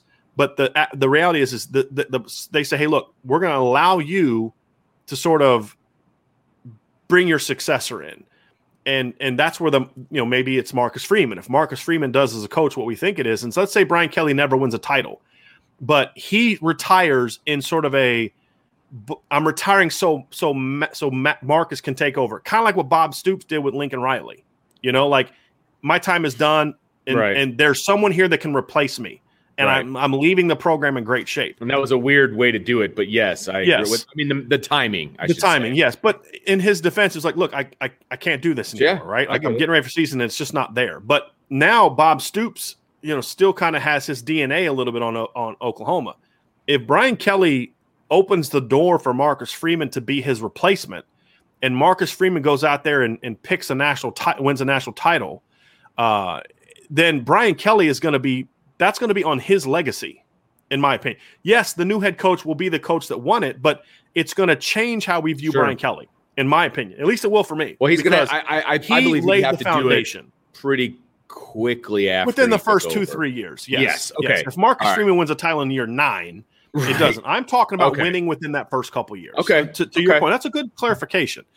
So, and, and look, somebody says, "What if he picks Rees?" Well, same thing if Tommy Rees wins it. Like that's the whole point. Is if he Sure. picks the successor, and that successor continues to win, and if that successor can win a title, it's essentially like this: if that successor wins a title that's made up predominantly of recruits that sign with Brian Kelly, then Brian Kelly's that's going to be part of Brian Kelly's legacy, Sure. in my opinion. I get He that. should he should get credit for that. Just like some people gave Charlie Weis credit for the 12 and 0 season of 2012 when you look at the depth chart and say there's a lot of Charlie Weis dudes that were part of that. Uh, so I think it does have to happen within those first those first 2-3 years to to really factor. But that's preferably where I would be John is is is to have Brian Kelly create a clear succession to where it's not even just about the few years of no title, but that Notre Dame is now in a healthier place. And as much as I love Lou Holtz and he was a brilliant coach, he's part of the reason Notre Dame was left a mess yeah. and wandered because he he he stayed too long, and there wasn't really a who's going to be my replacement kind of situation. Sure. and and, and so There's when he left, the program involved, was a yeah. mess. Yeah, there was some stubbornness involved. Hey, Yeah. guys, I'm gonna have to take off here real quick. Um, I have to get ready for a game. Mm-hmm. So, uh, as much as I would love to stick around with the IB family, I've got to get going. Uh, but thank you, thank you, thank you for hanging on. Uh, love th- some of these comments, by the way. Yeah. Uh, I'm really enjoying going through these, and uh, I will leave you in the ultra capable hands of the uh, former birthday boy, Bryan Driskell. And uh, I will, uh, I will see you guys on Friday because it's what on Friday, Bryan? Free- it's Friday free for all, baby. Friday free for all. All right, guys. I will. Uh, I'll catch you later. Have a wonderful rest of the day, and I will see you on Friday. Going to go back up here to the top. Notre Dame 2164 asks, I hope our season it says, I hope our season is ruined before we figure out how to run the new offense. I, I honestly don't think it will be. I think number one, the defense is going to be good enough to do that. And the second part of it is, I don't think it's going to take the offense eight, nine games to figure it out. I mean, I think Wisconsin's like what game four, and Wisconsin's a team that I don't think you have to score 40 points to beat. I do believe that the offense will get it figured out within the first three games. And those are all very winnable games, even if your offense doesn't light the world on fire. So I don't think the season's going to be ruined. I mean, could we see a loss? We talked about that the other day. I could see a loss in this situation, but it's not a, you know, one loss doesn't ruin your season. We've seen that with Notre Dame in the past. They lost a game, second game of the year in 2017. They climbed all the way up to number three in the rankings. Um, they lost early in 2019 and climbed up inside the top 10 before they lost to Michigan. If they'd have beat Michigan, Notre Dame's probably in the top four. So we've seen that in the past where where a loss has not completely. 2015 was another one. Notre Dame had a loss early, actually somewhat middle of the season against Clemson, and still was able to be in the top four before playing terrible against BC and, and Wake Forest, and then falling out of the top four, and then of course ultimately being knocked out by a loss to Stanford. So I don't think a loss would ruin the season, and I don't see Notre Dame getting two losses. I, you know, we talked about this the other day, and I mean, I could see a couple of those teams being capable of beating Notre Dame. I'd be shocked if two of them actually did. And then I think by that point in time, after that first loss, you get to the Virginia Tech game, and then there's the bye week. You know, I think by that point in time, the offense should be should be cruising cru- cruising along pretty well. All right, so very good questions. Looks like Vince worked through a lot of these uh, these questions here real quick. We got the Rover question. Okay, Jay says we still haven't seen what Chance Tucker can do at Notre Dame. I'm excited for the corner play. I agree, Jay, and I would also throw JoJo Johnson in there. I saw a picture of JoJo the other day, and he looks absolutely ripped, absolutely ripped up uh, from that. Absolutely. Uh, Old Grim says the three minute clips didn't show us as much as much a corner. I, I would say that's true to a degree, but the thing that I looked for is when when corners are getting beat in plays, how did they play the ball? How did they, you know, were, were they in good position? How were they tackling? Did were they able to make plays on the ball? We could see a little bit, but not. I mean, we couldn't learn a whole lot from those three minute clips. Period. But that's why I put so much with the corner position. I put so much on my sources, but then also seeing that in the blue gold game, it confirmed a lot of the things that I was being told by my sources, which is it's still very much a work in progress, but they definitely made steady, steady growth throughout the spring. All right, here we go. This is a good question from from John De, DeCrisio. Uh, what physical and mental traits make a good safety versus the traits that make a good cornerback other than coverage skills? I, I honestly don't think. Well, overall, there isn't really much difference from a, a physical and mental trait standpoint. If you're if you have the mental traits to play safety, you can play corner. If your physicality is there, if you have the physical traits, and I think that one of the traits that that are different for a cornerback, and it's not just about coverage skills, but it's the physical traits that lead into being coverage skills. A lot of safeties aren't quite as fluid and smooth, and and the transition ability. Transition is basically the ability to go from either a back pedal uh, which some teams still do. Nick Saban doesn't teach back pedal; they kind of do a turn a side thing. But even then, you have to be able to open and run, and the the fluidity and the the smoothness and the cleanness with which you can do that. I've seen four four corners that had trouble covering because they would always be tight in their transitions, and then you can get you can beat them. And then there's other corners that are four five four six guys that are really smooth players. So they're always playing at full speed, and that allows them to be effective. So eh, although speed is important, I think to me, the agility, flexibility, um, bat, your ability to bend, your your ability to open up and run with really smooth, fluid transitions. If you have tight hips, you're going to have trouble playing cornerback in a team that and on a defense that asks guys to cover. I think some of the some of the mental traits that separate a safety from a corner is a corner is very much focused on sort of his job and immediately inside. Okay, so a cornerback has to not only cover his guy, but if you're playing zone or even part of a pattern match zone, which is kind of a hybrid man zone that Alabama runs, you're peddling, You've got to keep your eyes in on that number two receiver, right? And if I'm if I'm dropping and I'm in zone, if I'm dropping and I'm covering this guy deep, if an outcut comes, I've got to take that outcut, and then the safety's going to take. He's going to see that and so the safety's got his eyes on number two. He sees that guy go on an outcut. He then opens up and runs and takes the vertical route. Then I, as a cornerback, have to be able to play that. But that's kind of my wheelhouse, right? It's that guy in front of me, that guy right inside.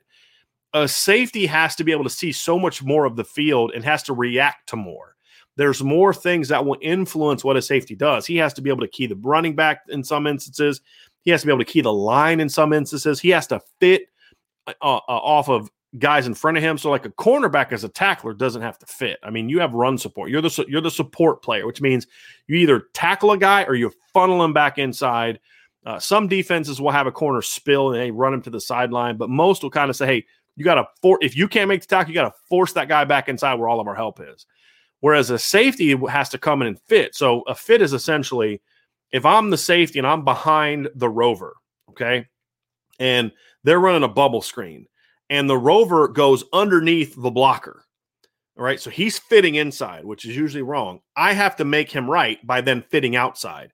If he goes outside, I have to fit inside. That's a run fit. And so it, it's it's if a lot, if you're playing behind linebackers, you know, if the linebacker gets blocked by an outside blocker, I have to then protect him and go outside and, and, and take that if he goes over top of that blocker, then I have to fit behind him to make sure that there's that that we've protected that. So a safety has a lot on his plate when it comes to knowing what's happening with everybody. The safety has to make a lot of the calls because he can see things that are happening uh, pre-snap and post-snap, where a corner is more of the one getting the call. Now there are times when corners will communicate to the other people, but it's usually the safety that are making the checks, the coverage checks, the coverage changes, uh, and those type of things. So I, I, think mentally there's a big difference. Safety, uh, physically, I think ideally you want a safety that can do all the things that a corner can do. Mentally, there's a lot of different changes, and and you can protect a safety that lacks some certain physical tools more so than can you you can you can a corner. So I hope that that answers your question. Matt Carter asks thoughts on Litchfield Ajavon and how he might make an impact this fall. You know, and he didn't. He was often the target of losses in in the videos that we saw. He wasn't making a whole lot of plays in the videos. I thought he played well in the game, though. I thought he was laying wood. I mean, he was hitting people. He blew up Joe Wilkins in the end zone and knocked that ball out. He had another big hit uh, near the line of scrimmage. I, I think the problem with Litchfield is Litchfield's kind of built like a corner but he he plays more like a strong safety. And he's not a guy that to me is someone you want to cover a lot. If they can put him in situations where he can be a support a run support player, an alley player, I think there's a role for Litchfield. But uh, he's he's going to be, in my opinion, a little bit more limited in some of the things he can do. All right. Michael Morris says, I don't think Kyle Hamilton has come close to hitting his stride. Do you think offenses can play around him? And what corner do you think needs to step up? So, yes, I do think teams can try to defend against playing around Kyle Hamilton, but the the the way that Marcus Freeman, from what I understand, is teaching safeties is Kyle's going to be the field safety and Houston's going to be the boundary safety, but they're both learning those positions, which allows them to be somewhat interchangeable. That is an important thing that they've made very clear to the safeties is you can't just learn one, you have to learn them both. And then that allows Marcus Freeman to move Kyle Hamilton around more to say, hey, look, if you want to try to game plan away from him, then we have things we can do a with him to protect him to make sure that you can't avoid him but then that also obviously is going to put pressure on other players and allow other players to, to make up for that. Last year, if you tried to avoid Kyle Hamilton, it usually meant you were running to Jeremiah Koramoah or vice versa. This year, they're not going to have that second elite, second level, second or third level player, at least as of right now. And that's why it's so important that Jack Kiser emerge and that Shane Simon emerge and, and those type of players. As far as the corner that needs to step up, I I don't think it's one. I think it's I think Cam Hart and TaRiq Bracy both need to continue stepping up. It's important that you have three cornerbacks. Um, uh, John A1 says, What school did you coach at in North Carolina? I didn't coach at a school in North Carolina. I actually played my freshman year of college at a school at a college in North Carolina. Um, and then uh, transferred out of there and, and went to, to to Salisbury in Maryland. So that was uh, that was my that's what took me to North Carolina. Now I coached against teams in North Carolina. It was Christopher Newport, but I never coached at a college in North Carolina. Demetrius Rexa, South Bend is a great town compared to other Midwestern towns coming from a Northwestern Ohio local. I would agree. I'm also a Northwestern Ohio guy. I was born in Lima, Ohio. So I would uh, I would agree with that. I would I, I very much and I like nor I like northern Indiana. I like the South Bend, Granger. We live in Granger, which is kind of right on the outskirts of South Bend. Vince and I and Lou actually so Vince and I lived on in a neighborhood on one side of the street, and then the street ran between us, and on the other side was another neighborhood. That's where Lou lived. So we all kind of lived we all kind of live together. But it's a very quiet area, lots to do. You're 10, 15 minutes away from all the things. Um, I, I, I like it here. And like I said, I've lived in a lot of different places. Okay, Marcus, uh, Notre Dame 2164. Which part of the defense does Notre Dame, does Freeman's defense need to be strong to succeed? He answered this question perfectly, and he said it's the defensive line. I mean, look, if they don't have a great front, if they don't have an active, productive front, then they're not going to be an elite defense they can still be good. But I think to take it even further, the first two levels of the defense have to be elite for this defense to be good. They're going to be aggressive with their coverages. They're going to play a lot more man. And I don't care who you have at cornerback. You could have the two best corners in the country. If your defense isn't isn't really good up front, then A, teams are just going to run on you. And two, even the best cover players can't cover for long periods of time all the time if you can't put pressure on the quarterback, if you can't be disruptive on the ball, eventually you're going to play teams that can match you personnel wise on the perimeter, and they're going to be able to beat you. And that's why it is so important to to hear um, to hear that. Here we go. Um, all right, John Thomas Walsh says, "What's the word on John the Door? Does he have the ju- does he have his juice back this spring? Ended pretty rough last year. Thomas is too early to tell. I, I couldn't answer that. It's in honesty, practice doesn't matter. It, it, we're not going to know that till he gets out in games, and, and if we can see him being more consistent when it comes to his success in games, uh, we're we're not we're we're just not going to know that right now. It's it's too early to know that. Here's a good question. Notre Dame two one six four says, other than Kyle Hamilton, who is Notre Dame's best defender this year? It's a really good question. I think if we looked at last year, like who was our, our the, the best defenders last year, it'd, it'd be you know Kurt Hinish, it would be Drew White is in that conversation. I think those are the guys that I would say would fit that that mold as far as who's the best guy. As I project into 2021, I think Notre Dame's best players beyond Kyle Hamilton is going to be some combination of Jayson Ademilola, Isaiah Foskey, Myron Tagovailoa, and Jack Kiser. That that's just my opinion. Uh, that that would be who I would project to be that. But I think we're going to also see you know, we're going to see other guys. I mean, guys are going to flash, and that's the key. Is you you need your base top players to perform well. But the difference between the, the really good defenses and the great defenses are each week somebody else is going to step up and make plays that help you in games, and that's going to be the key. Especially to an earlier question when teams are avoiding Kyle Hamilton or they're avoiding, let's say, Jack Kiser or Isaiah Foskey or somebody like that.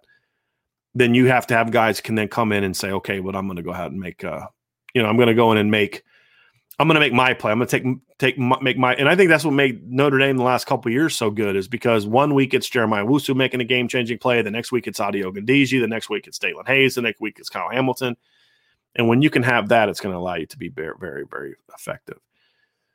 Michael Johnson says, "I have uh, I've listened to the serious crowd, and that's a Sirius XM radio, and they don't seem to see Notre Dame as a top 15 team. What the f are they looking at? It's it's all it, people like that, in my opinion, Michael. It's all about it's all about ratings. It's all about it's all about saying that little hot take that gets people talking about their show, gets people like you come and ask people like me about it.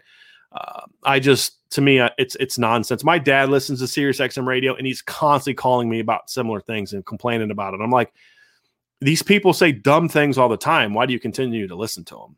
Uh, anyone that doesn't think Notre Dame is a top 15 team is still thinking that this is Notre Dame from 10, 15, 20 years ago and those people aren't serious analysts. They're not.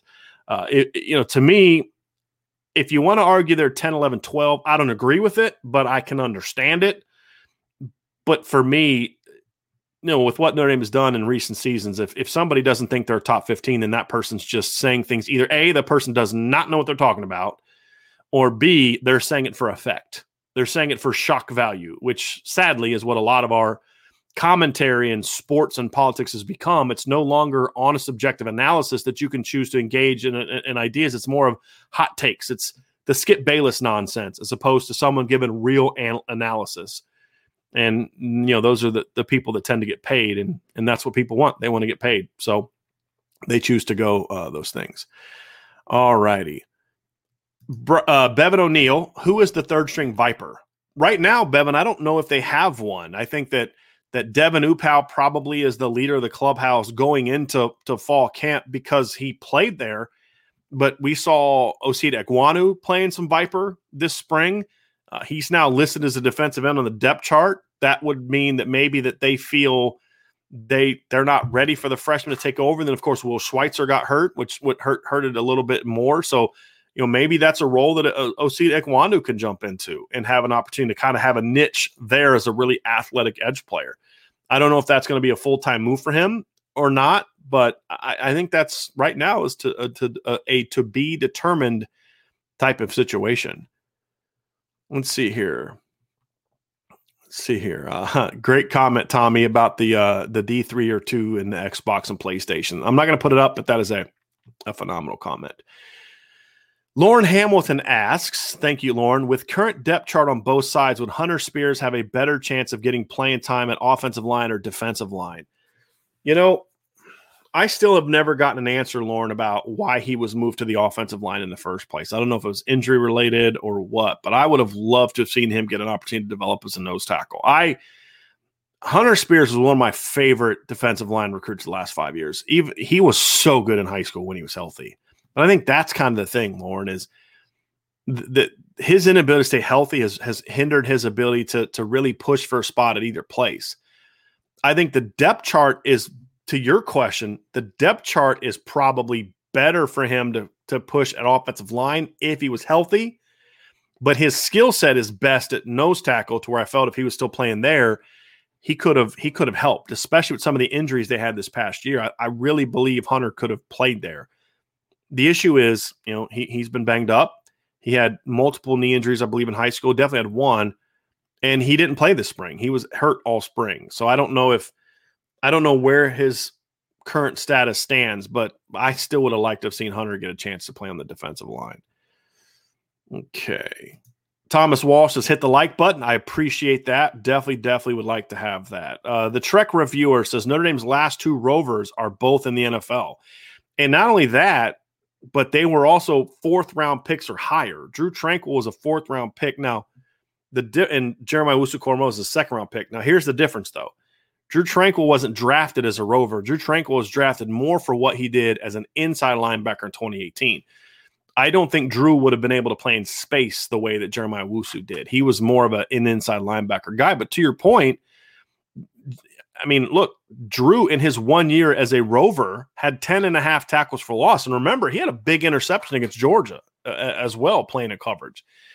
So he was a very unique player. But to, yes, you're absolutely right. And I wouldn't be shocked if someday we see Jack Kiser getting drafted. Okay.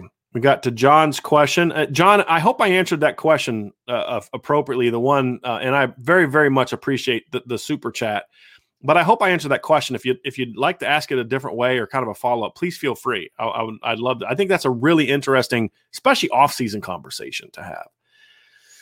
All right, Sean McArdle says is is Hinish or Cross big enough to anchor a three three five? Okay, so this is a very good question. Now your thought is coming from, I assume, correct me if I'm wrong here, that you're you're thinking of they're playing nose, and the thought of a nose is traditionally that he's a bigger Louis Nix type of uh, you know, you look at Terrence Cody and guys like that at Alabama, that that that two gap player. The thing about Notre Dame's 335 is they are not a gap eating defensive line. So they don't have to anchor per se. How they're going to anchor is not so much size and, and the, the actual anchoring where you've got to take on two guys. And what it means to anchor is, you know, so if I'm a nose tackle, right? And Louis Nix is great at that. And I love using him as an example because he was, you know, I think a lot of people's one of their favorite players but uh, he was so big and strong that he could come off the ball, and if you had two guys on him, he could just stay right there. You weren't going to move him, and that allowed Manti to, you know, so he could occupy two blockers, and that allowed Manti to kind of run. And when you look at the Pitt game, for example, when Louis didn't play in the first half, Pitt was getting up to Manti and chopping him the whole game, and that's why Pitt had so much success. Louis came back in the second half, played a little bit, and it and that's when the defense started being able to make more plays. That's not how this three down look will be. This will be more of an attacking, uh, penetrating line game. So a lot of slant. So you'll see a lot more. So one thing I've said before, and, and, and it fits here, is you're always almost always against teams that will run. You're almost always going to have a fourth guy inserting, whether it's an outside linebacker, an inside linebacker. You're going to have somebody coming downhill and inserting at the snap and and they're going to do a lot of line games. So you may have the nose slanting this way, the linebacker comes off of him, the nose loops, the the end comes in. They're going to do a lot of things like that. They're not going to be asking those guys to just come off and say you've got the A gaps, and that's what two gap means. Is I got to be strong enough to be able to play both A gaps. They're not going to ask their noses to do that. So I don't think they need to be big enough to do that. Um, can they can they hold their ground at times? Hinish can, yes. Cross is not a guy you're going to have to do that when whenever Clark Lea asked him to to anchor even a little bit, he got knocked off the ball. I think Mike Elston and Marcus Freeman both understand that you can't ask him to do that. He has to be allowed to attack. That's where getting Lacey back healthy will be important because he gives you a second bigger body to help. And that's also why in my midweek musings, one of the guys I talked about as a sophomore that could really have an impact is Aidan Keanaaina because he's 6'3, 312. He can anchor. So if you're in a game against Wisconsin, or you know if Stanford goes back to what they're used to be, or you're playing a team that's really good at running the football, you have a young kid with some ability to say, "Hey, we're going to play Aidan more this game because we need a nose that can anchor." And then you could even move if you're going to be in a four down look, you could move Hinish out to you know three technique and play him there if you wanted to really get big inside. So I, I do think if they need to anchor, you're going to see more of of Hinish, Lacey, and Keanaaina playing nose and Howard wouldn't be doing that. Again, in their base defense, however, which is going to be more attacking, you're going to see more of Howard Cross. Oh, Liam Gaming says Freeman is a big proponent of man to man. Will he start out with more conservative approach until everyone gets their footing, especially uh, the O if it struggles? No, I, I don't think so. I I think if anything, it'll double down on his uh, desire to be more aggressive. Because if the offense is struggling, the last thing you want to do is be conservative and let teams kind of move the ball up and down the field. You want to create mistakes. You want to give your offense short fields, which means attack, turnovers, do those types of things. You know, will they will they alter how much they play press man? Maybe, but I don't think they're going to go away from playing a lot of man coverage. Uh, I think they're going to want those guys to go out and improve and, and battle and challenge and you know, force quarterbacks to have to read down the field. You don't allow quarterbacks to get in early rhythms of throwing hitches and quick outs and slants and slides and things like that, which can happen if you're playing off coverage. Make that quarterback, if you're going to beat me, you're going to have to beat me throwing the ball down the field. In order to throw the ball down the field, your offensive line is going to have to protect your quarterback. And we don't think you can do either one of those things. So I think you're going to see a lot more of that. Okay, let's get back up here. I, uh, they just booted me down. Okay, Casey Martinez with a 335. Should we start recruiting guys like Louis Nix to stuff the middle of the line? Uh, I think that that Casey, I'd refer kind of this reason I brought this up is because it refers back to what we just talked about um, with the previous question that uh, that was answered before, which is I don't think that's the kind of that Sean McArdle asked. That's not the kind of three down defense they're doing. Look, even back when three four was a really popular thing, there were two types of three fours. There was the three four two gap, which is what Notre Dame ran with Bob Diaco, but then there was a three four one gap, which is more of an attacking, penetrating defense. This defense finds more of its roots in that aggressive penetrating, which does not require you to have a big nose. I don't think that's needed as a full time thing. Now, if you can find a guy that's a decent athlete like Aidan Keanaaina or Gabriel Rubio that are bigger bodies that can can play a little bit of a versatile game, that's great.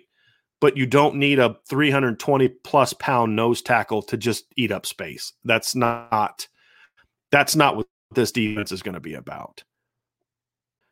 Martin Dem, this is an interesting one. If Kelly's legacy is Marcus Freeman, and what he's saying here is that Kelly leaves at some point in time, Marcus Freeman takes over and wins a title, I would imagine somewhat soon. Should Kelly get a statue? That's a very interesting question.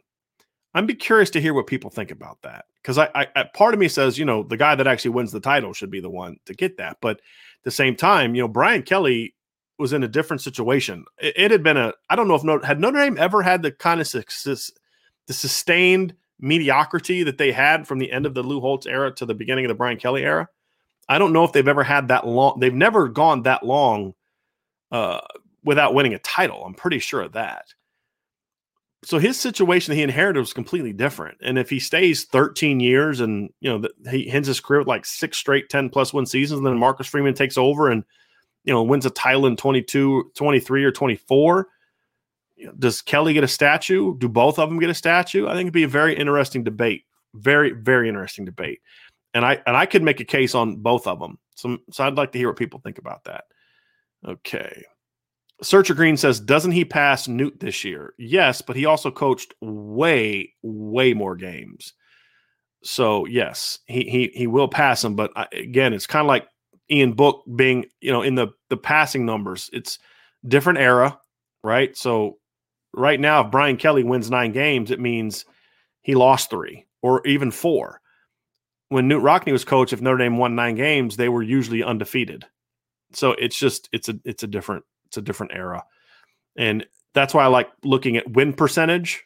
And he also died tragically while like you know kind of still in his prime.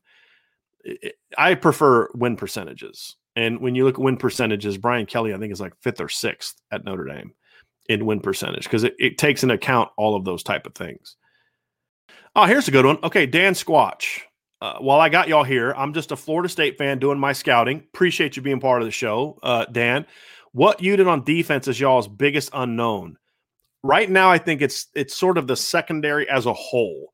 Even though Kyle Hamilton is a is a great player, there's still questions about how good can Houston Griffith be at the other safety spot. Can the corners be good enough to play the kind of coverage that that Marcus Freeman wants?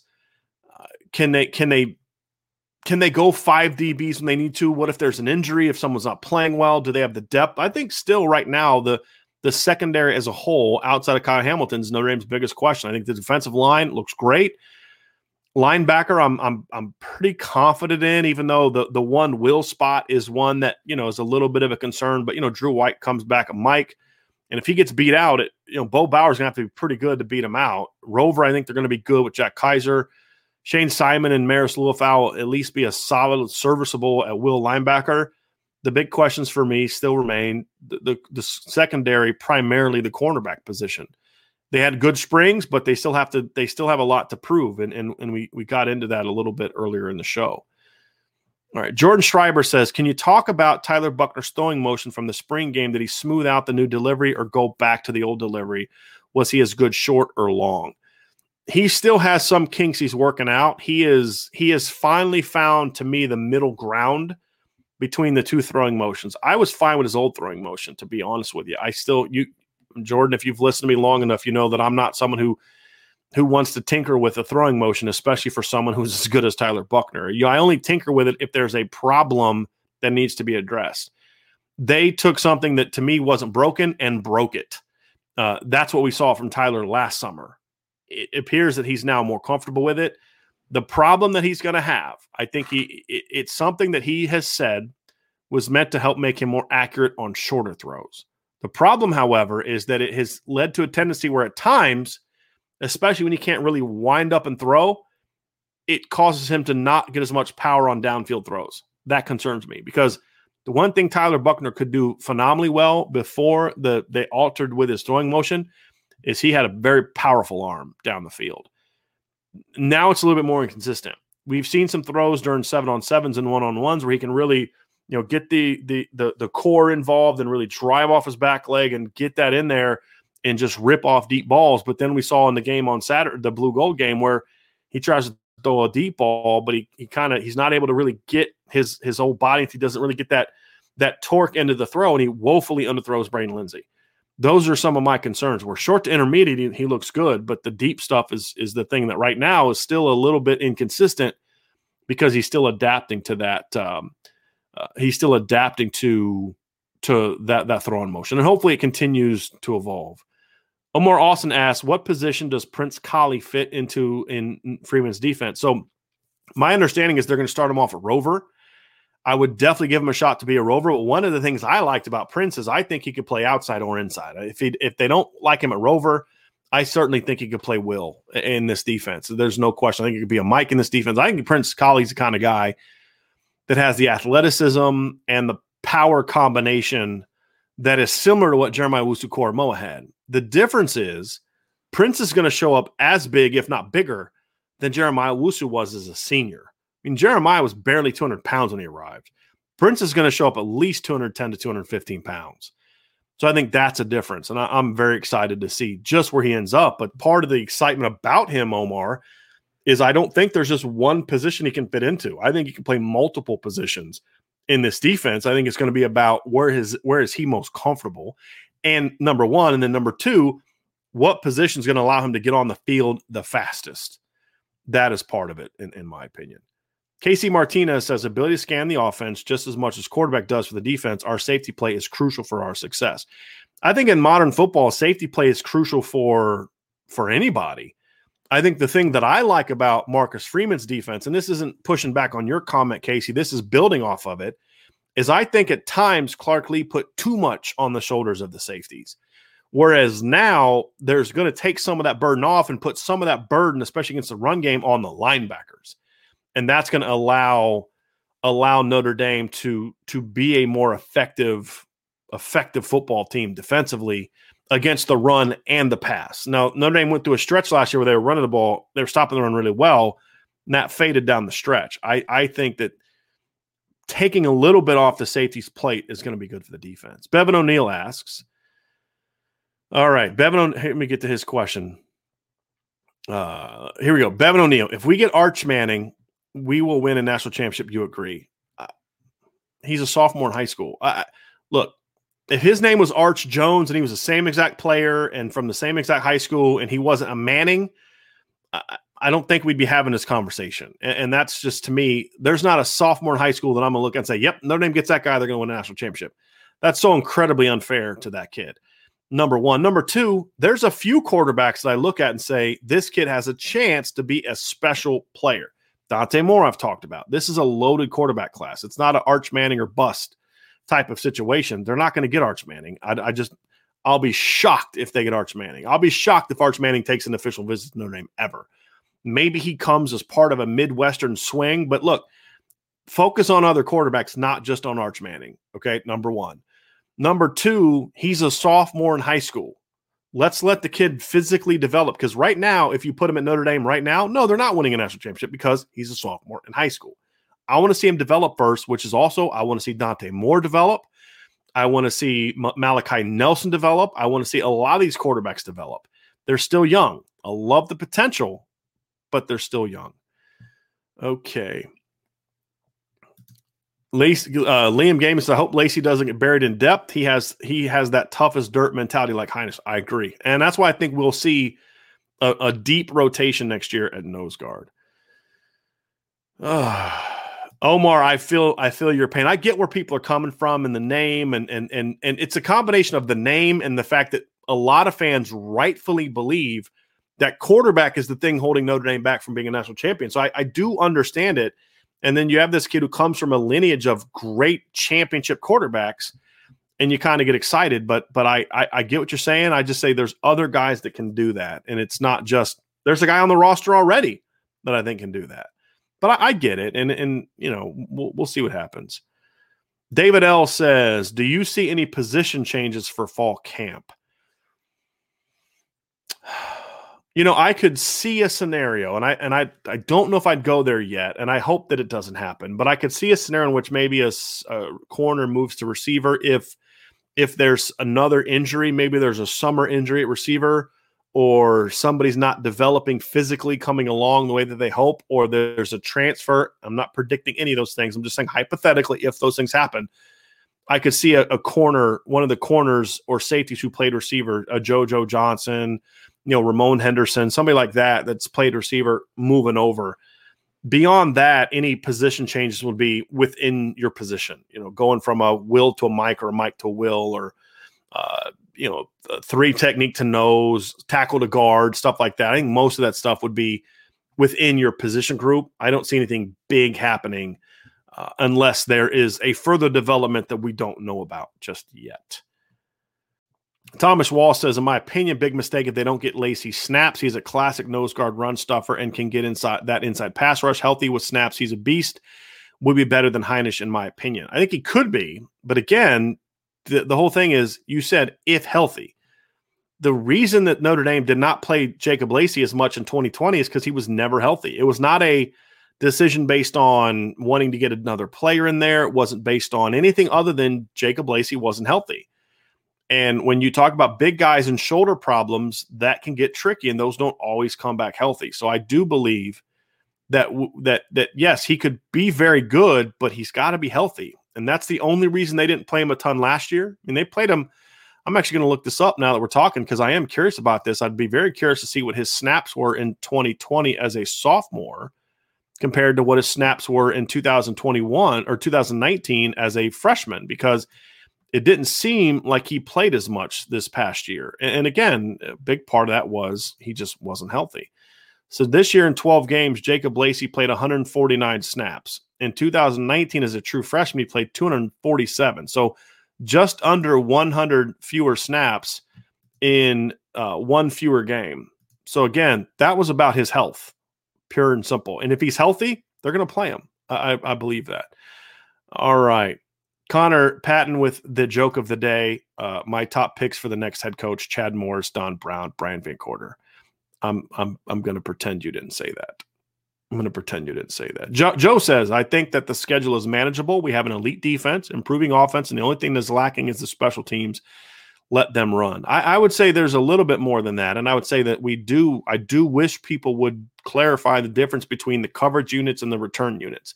Notre Dame's special teams coverage units the last two years have been exceptional, uh, in my opinion. Their kicking game operation with Jonathan Doerer has been inconsistent, but that's more of in Jonathan Doerer's head. The issue on special teams is the return game, and the return game and the coverage are two different things. And we have to not lump them all together because Notre Dame is already really good at two things. Their net punt average is exceptional because of how good of a punter Jay Bramlett is. Now, he doesn't get the boomers, but he gets great hang time. He's more consistent than Tyler Newsom was. And it's hard to get a return against Jay Bramlett. The kickoff coverage is exceptional. Their return area is where they need work. And then obviously Jonathan Doerer's mental consistency. A lot of Jacob Lacey talk. Let's see here. Uh, Michael Moore said yesterday, hey, uh, yesterday you said that the offensive guard, that's Dillan Gibbons, that went to Florida State, would give them Notre Dame's playbook. Does that really happen? I think that is crap. I'm not saying he did it. What I said was, I'll make sure that we're clear, is Notre Dame has to assume he did because you can't you can't take the chance of, well, no, he wouldn't do that. That that he's not going to give them the playbook because his loyalties are no longer to your program. His loyalties are now to Florida State. And if they want this playbook and they ask for it and he gives it to them, you have to be prepared for that. So I'm not accusing Dillan Gibbons of anything. I'm simply telling you what happens in coaching you, look, I've been in situations where we have coached against teams where one of their assistants or coordinator is one of our former coaches. You have to assume that they're going to have the signals and they're going to know the calls. So you have to adjust and adapt that week.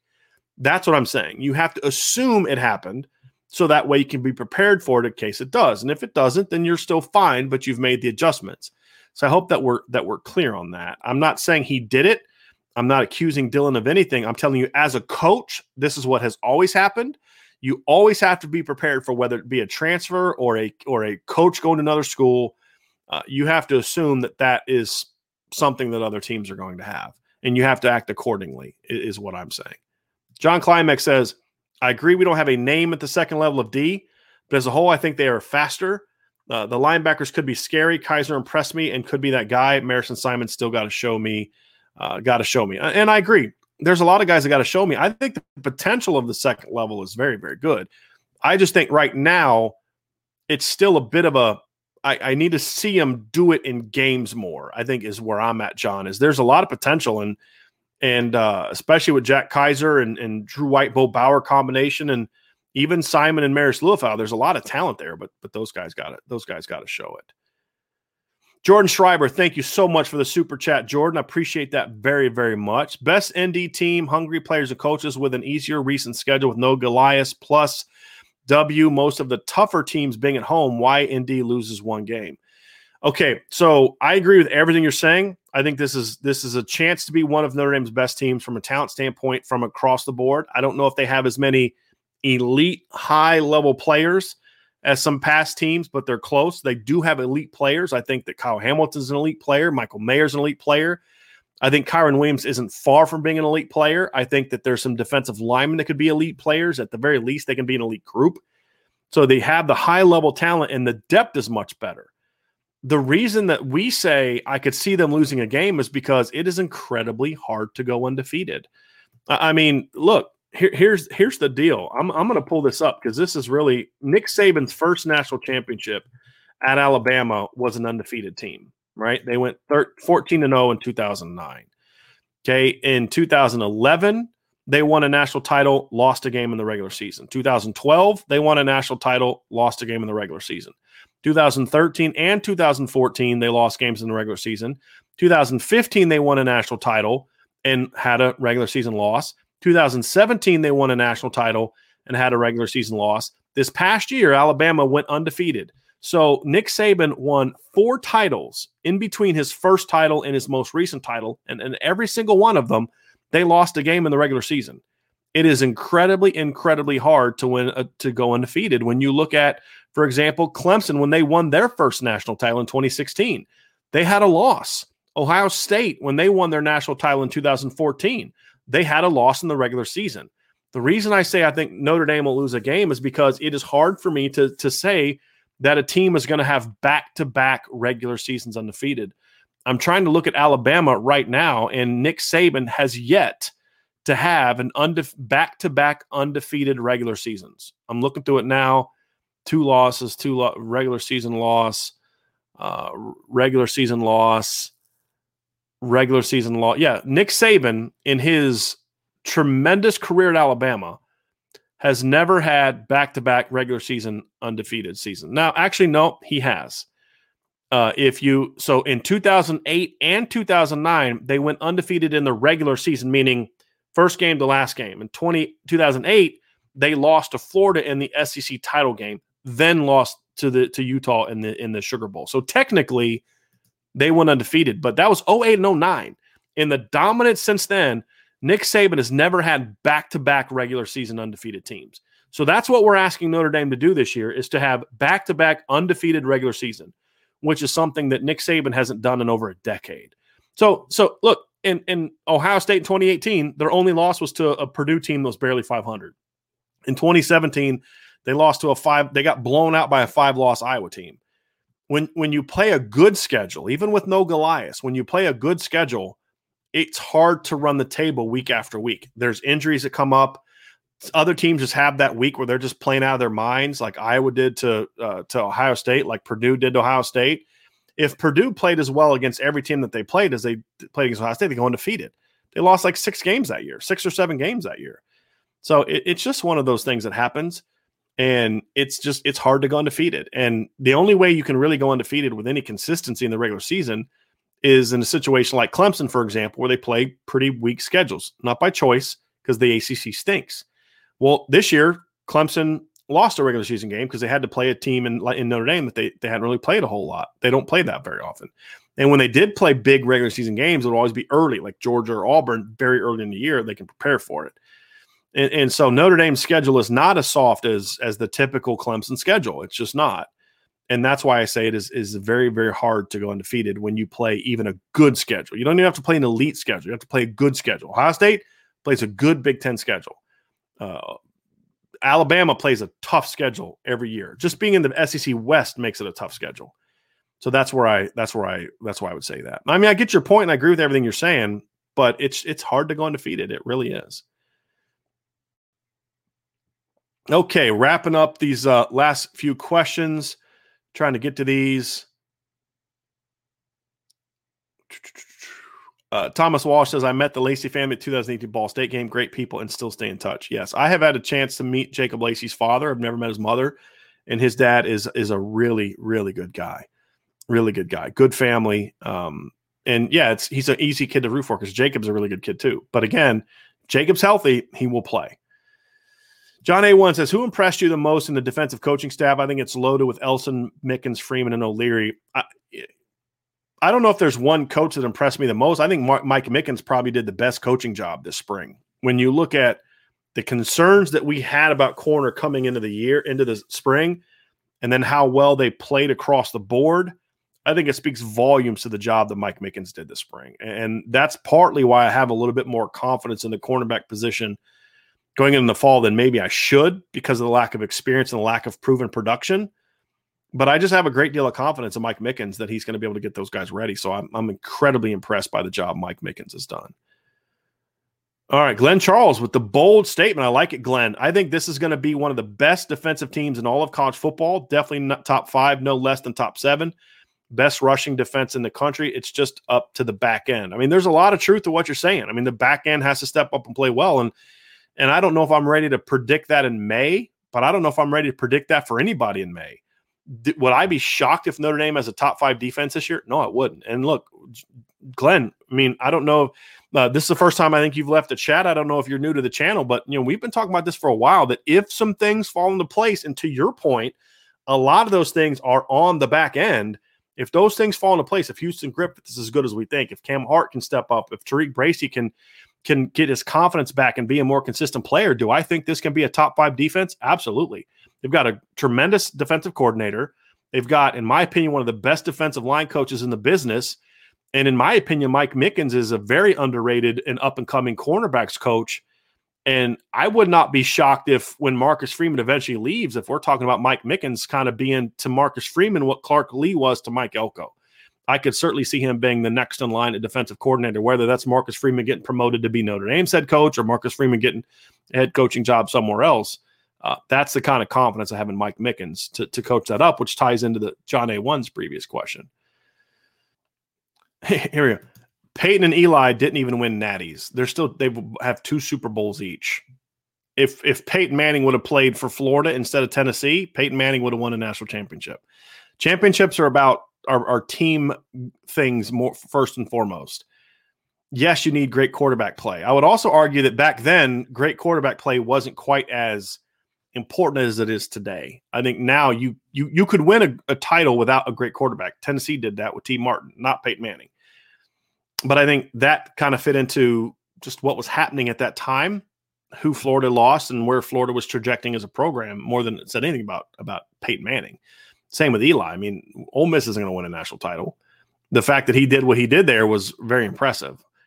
But had they gone to different programs that were better than the ones they went to, they could have won national championships. And Notre Dame is that kind of program. But they also both won Super Bowls, uh, especially for for Peyton at a place that hadn't won a Super Bowl since what the '60s or early '70s, something like that.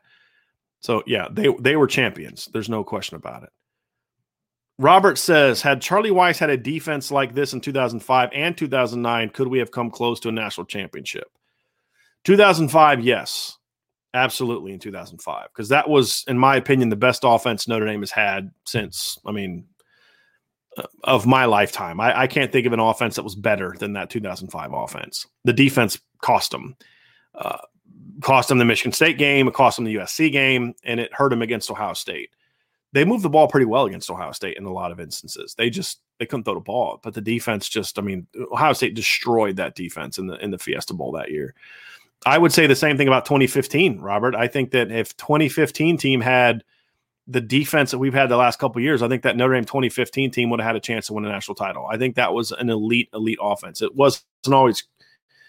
Uh, yeah, I, I, absolutely think so. I, I, mean, we've seen some teams um, times in the past where Notre Dame has had that offense. 2009, I don't. I wouldn't say 2009. The reason I say not in 2009 is because I don't think the Notre Dame offensive line was nearly good enough in 2009, and, and the fact that you know Jimmy got hurt early and he was kind of immobile anyway I think some of those top defenses would have been good enough to, to pressure him and rattle him, not rattle him like mentally, but just not let him get into rhythm and pick you apart. I think that was a major downfall of that 09 team. I think the offensive line play wasn't nearly to the level that the 2005 line was when you had you had Ryan Harris, you had Mark LeVoir, Dan Stevenson, Dan Santucci, John Sullivan. I mean, that was a really veteran, experienced, just good offensive line that could protect Brady and could also open up, you know, enough run lanes where Notre Dame you had to respect Notre Dame's run game. I think Notre Dame's 09 team was had a great quarterback, in my opinion, had great wide receivers, had a very, very talented sophomore tight end in Kyle Rudolph. And and the running back situation was good. Wasn't elite, but it was good. The offensive line wasn't close to what it was in 2005 or 2015. I think if you look back at Notre Dame the last 30 years, in my opinion, mm, 25 years, in my opinion, the two teams that had the best chance to win a title were 05 and 15, 10 years apart. If you'd have given either of those teams the, the a Clark Lea defense or the upcoming Marcus Freeman defense, I think those teams are good enough to win a national title.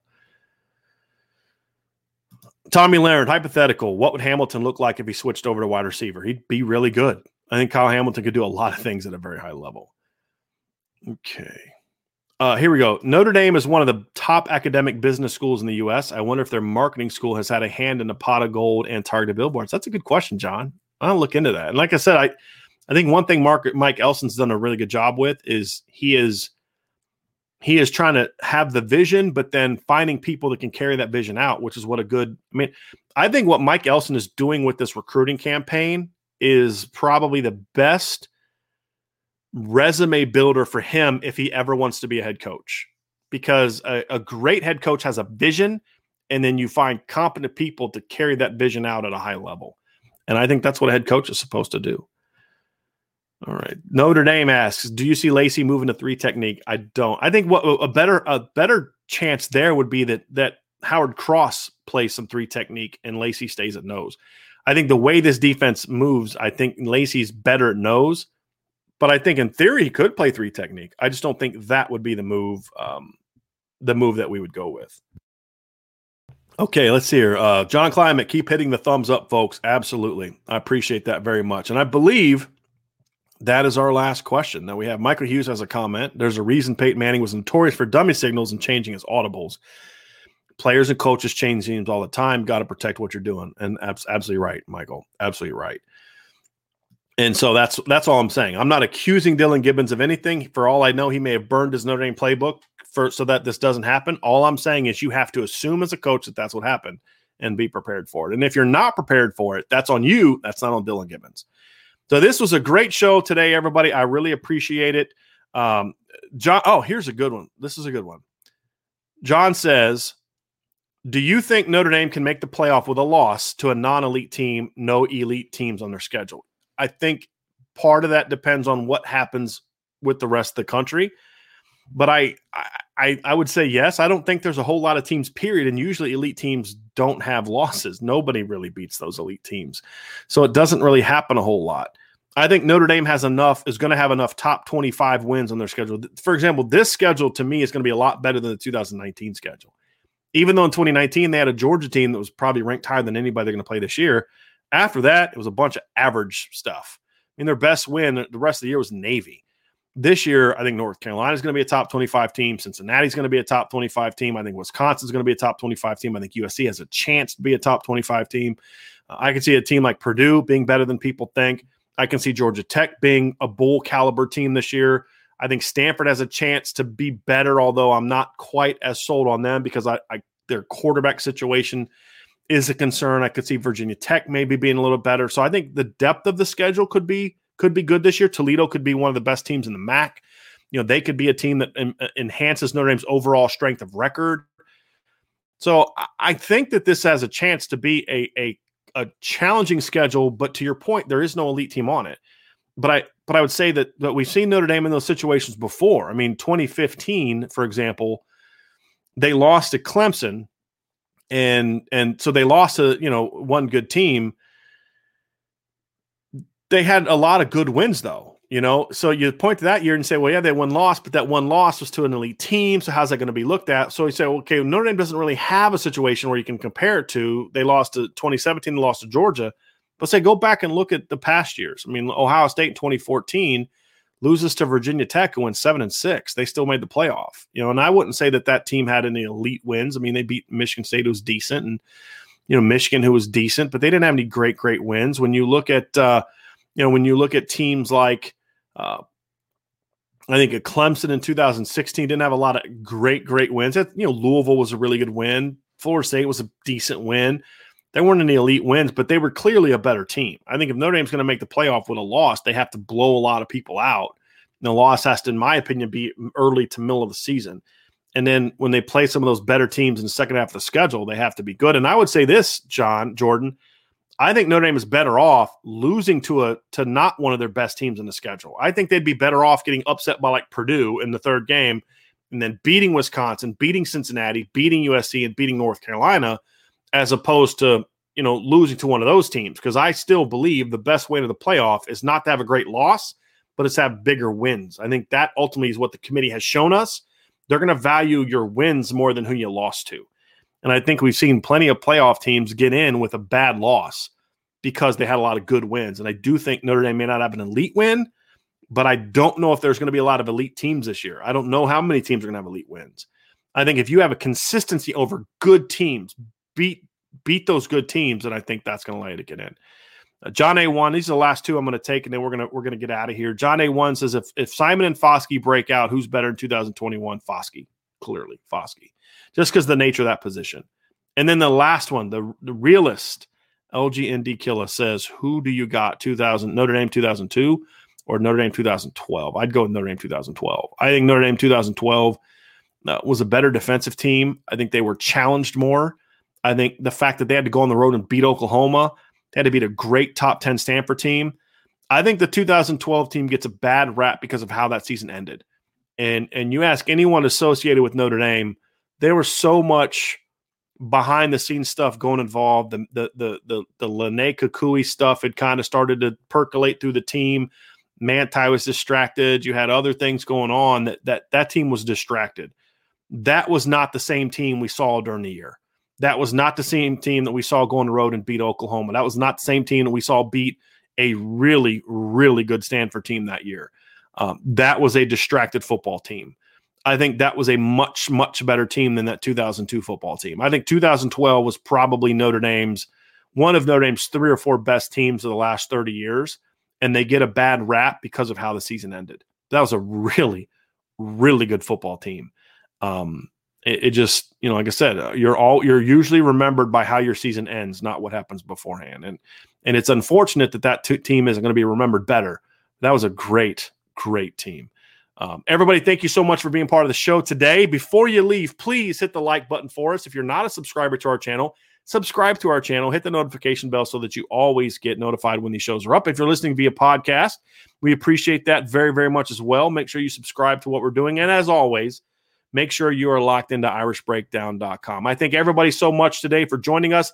The people that gave super chats, thank you so, so much for supporting our channel financially. It means a lot to us, but it also means a lot to us that all of you spend your hard earned dollars and your valuable time with us.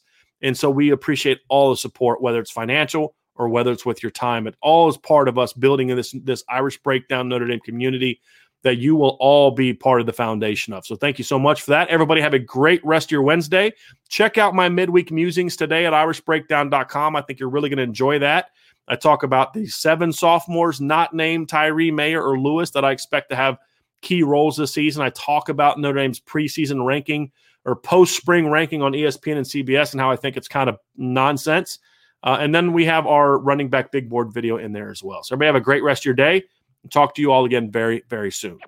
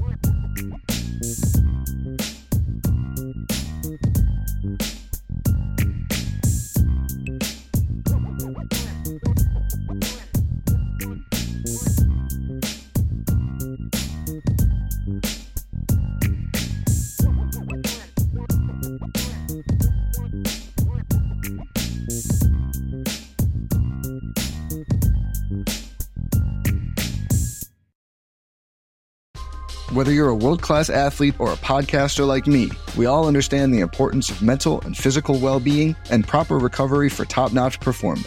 That's why I'm excited that Unifyd Healing is sponsoring this podcast. Unifyd Healing is a new and super innovative global network of wellness centers powered by Energy Enhancement System, or EE System. If you haven't heard of the EE System, you'll want to listen up. This technology promotes wellness, deep relaxation, purification, and rejuvenation.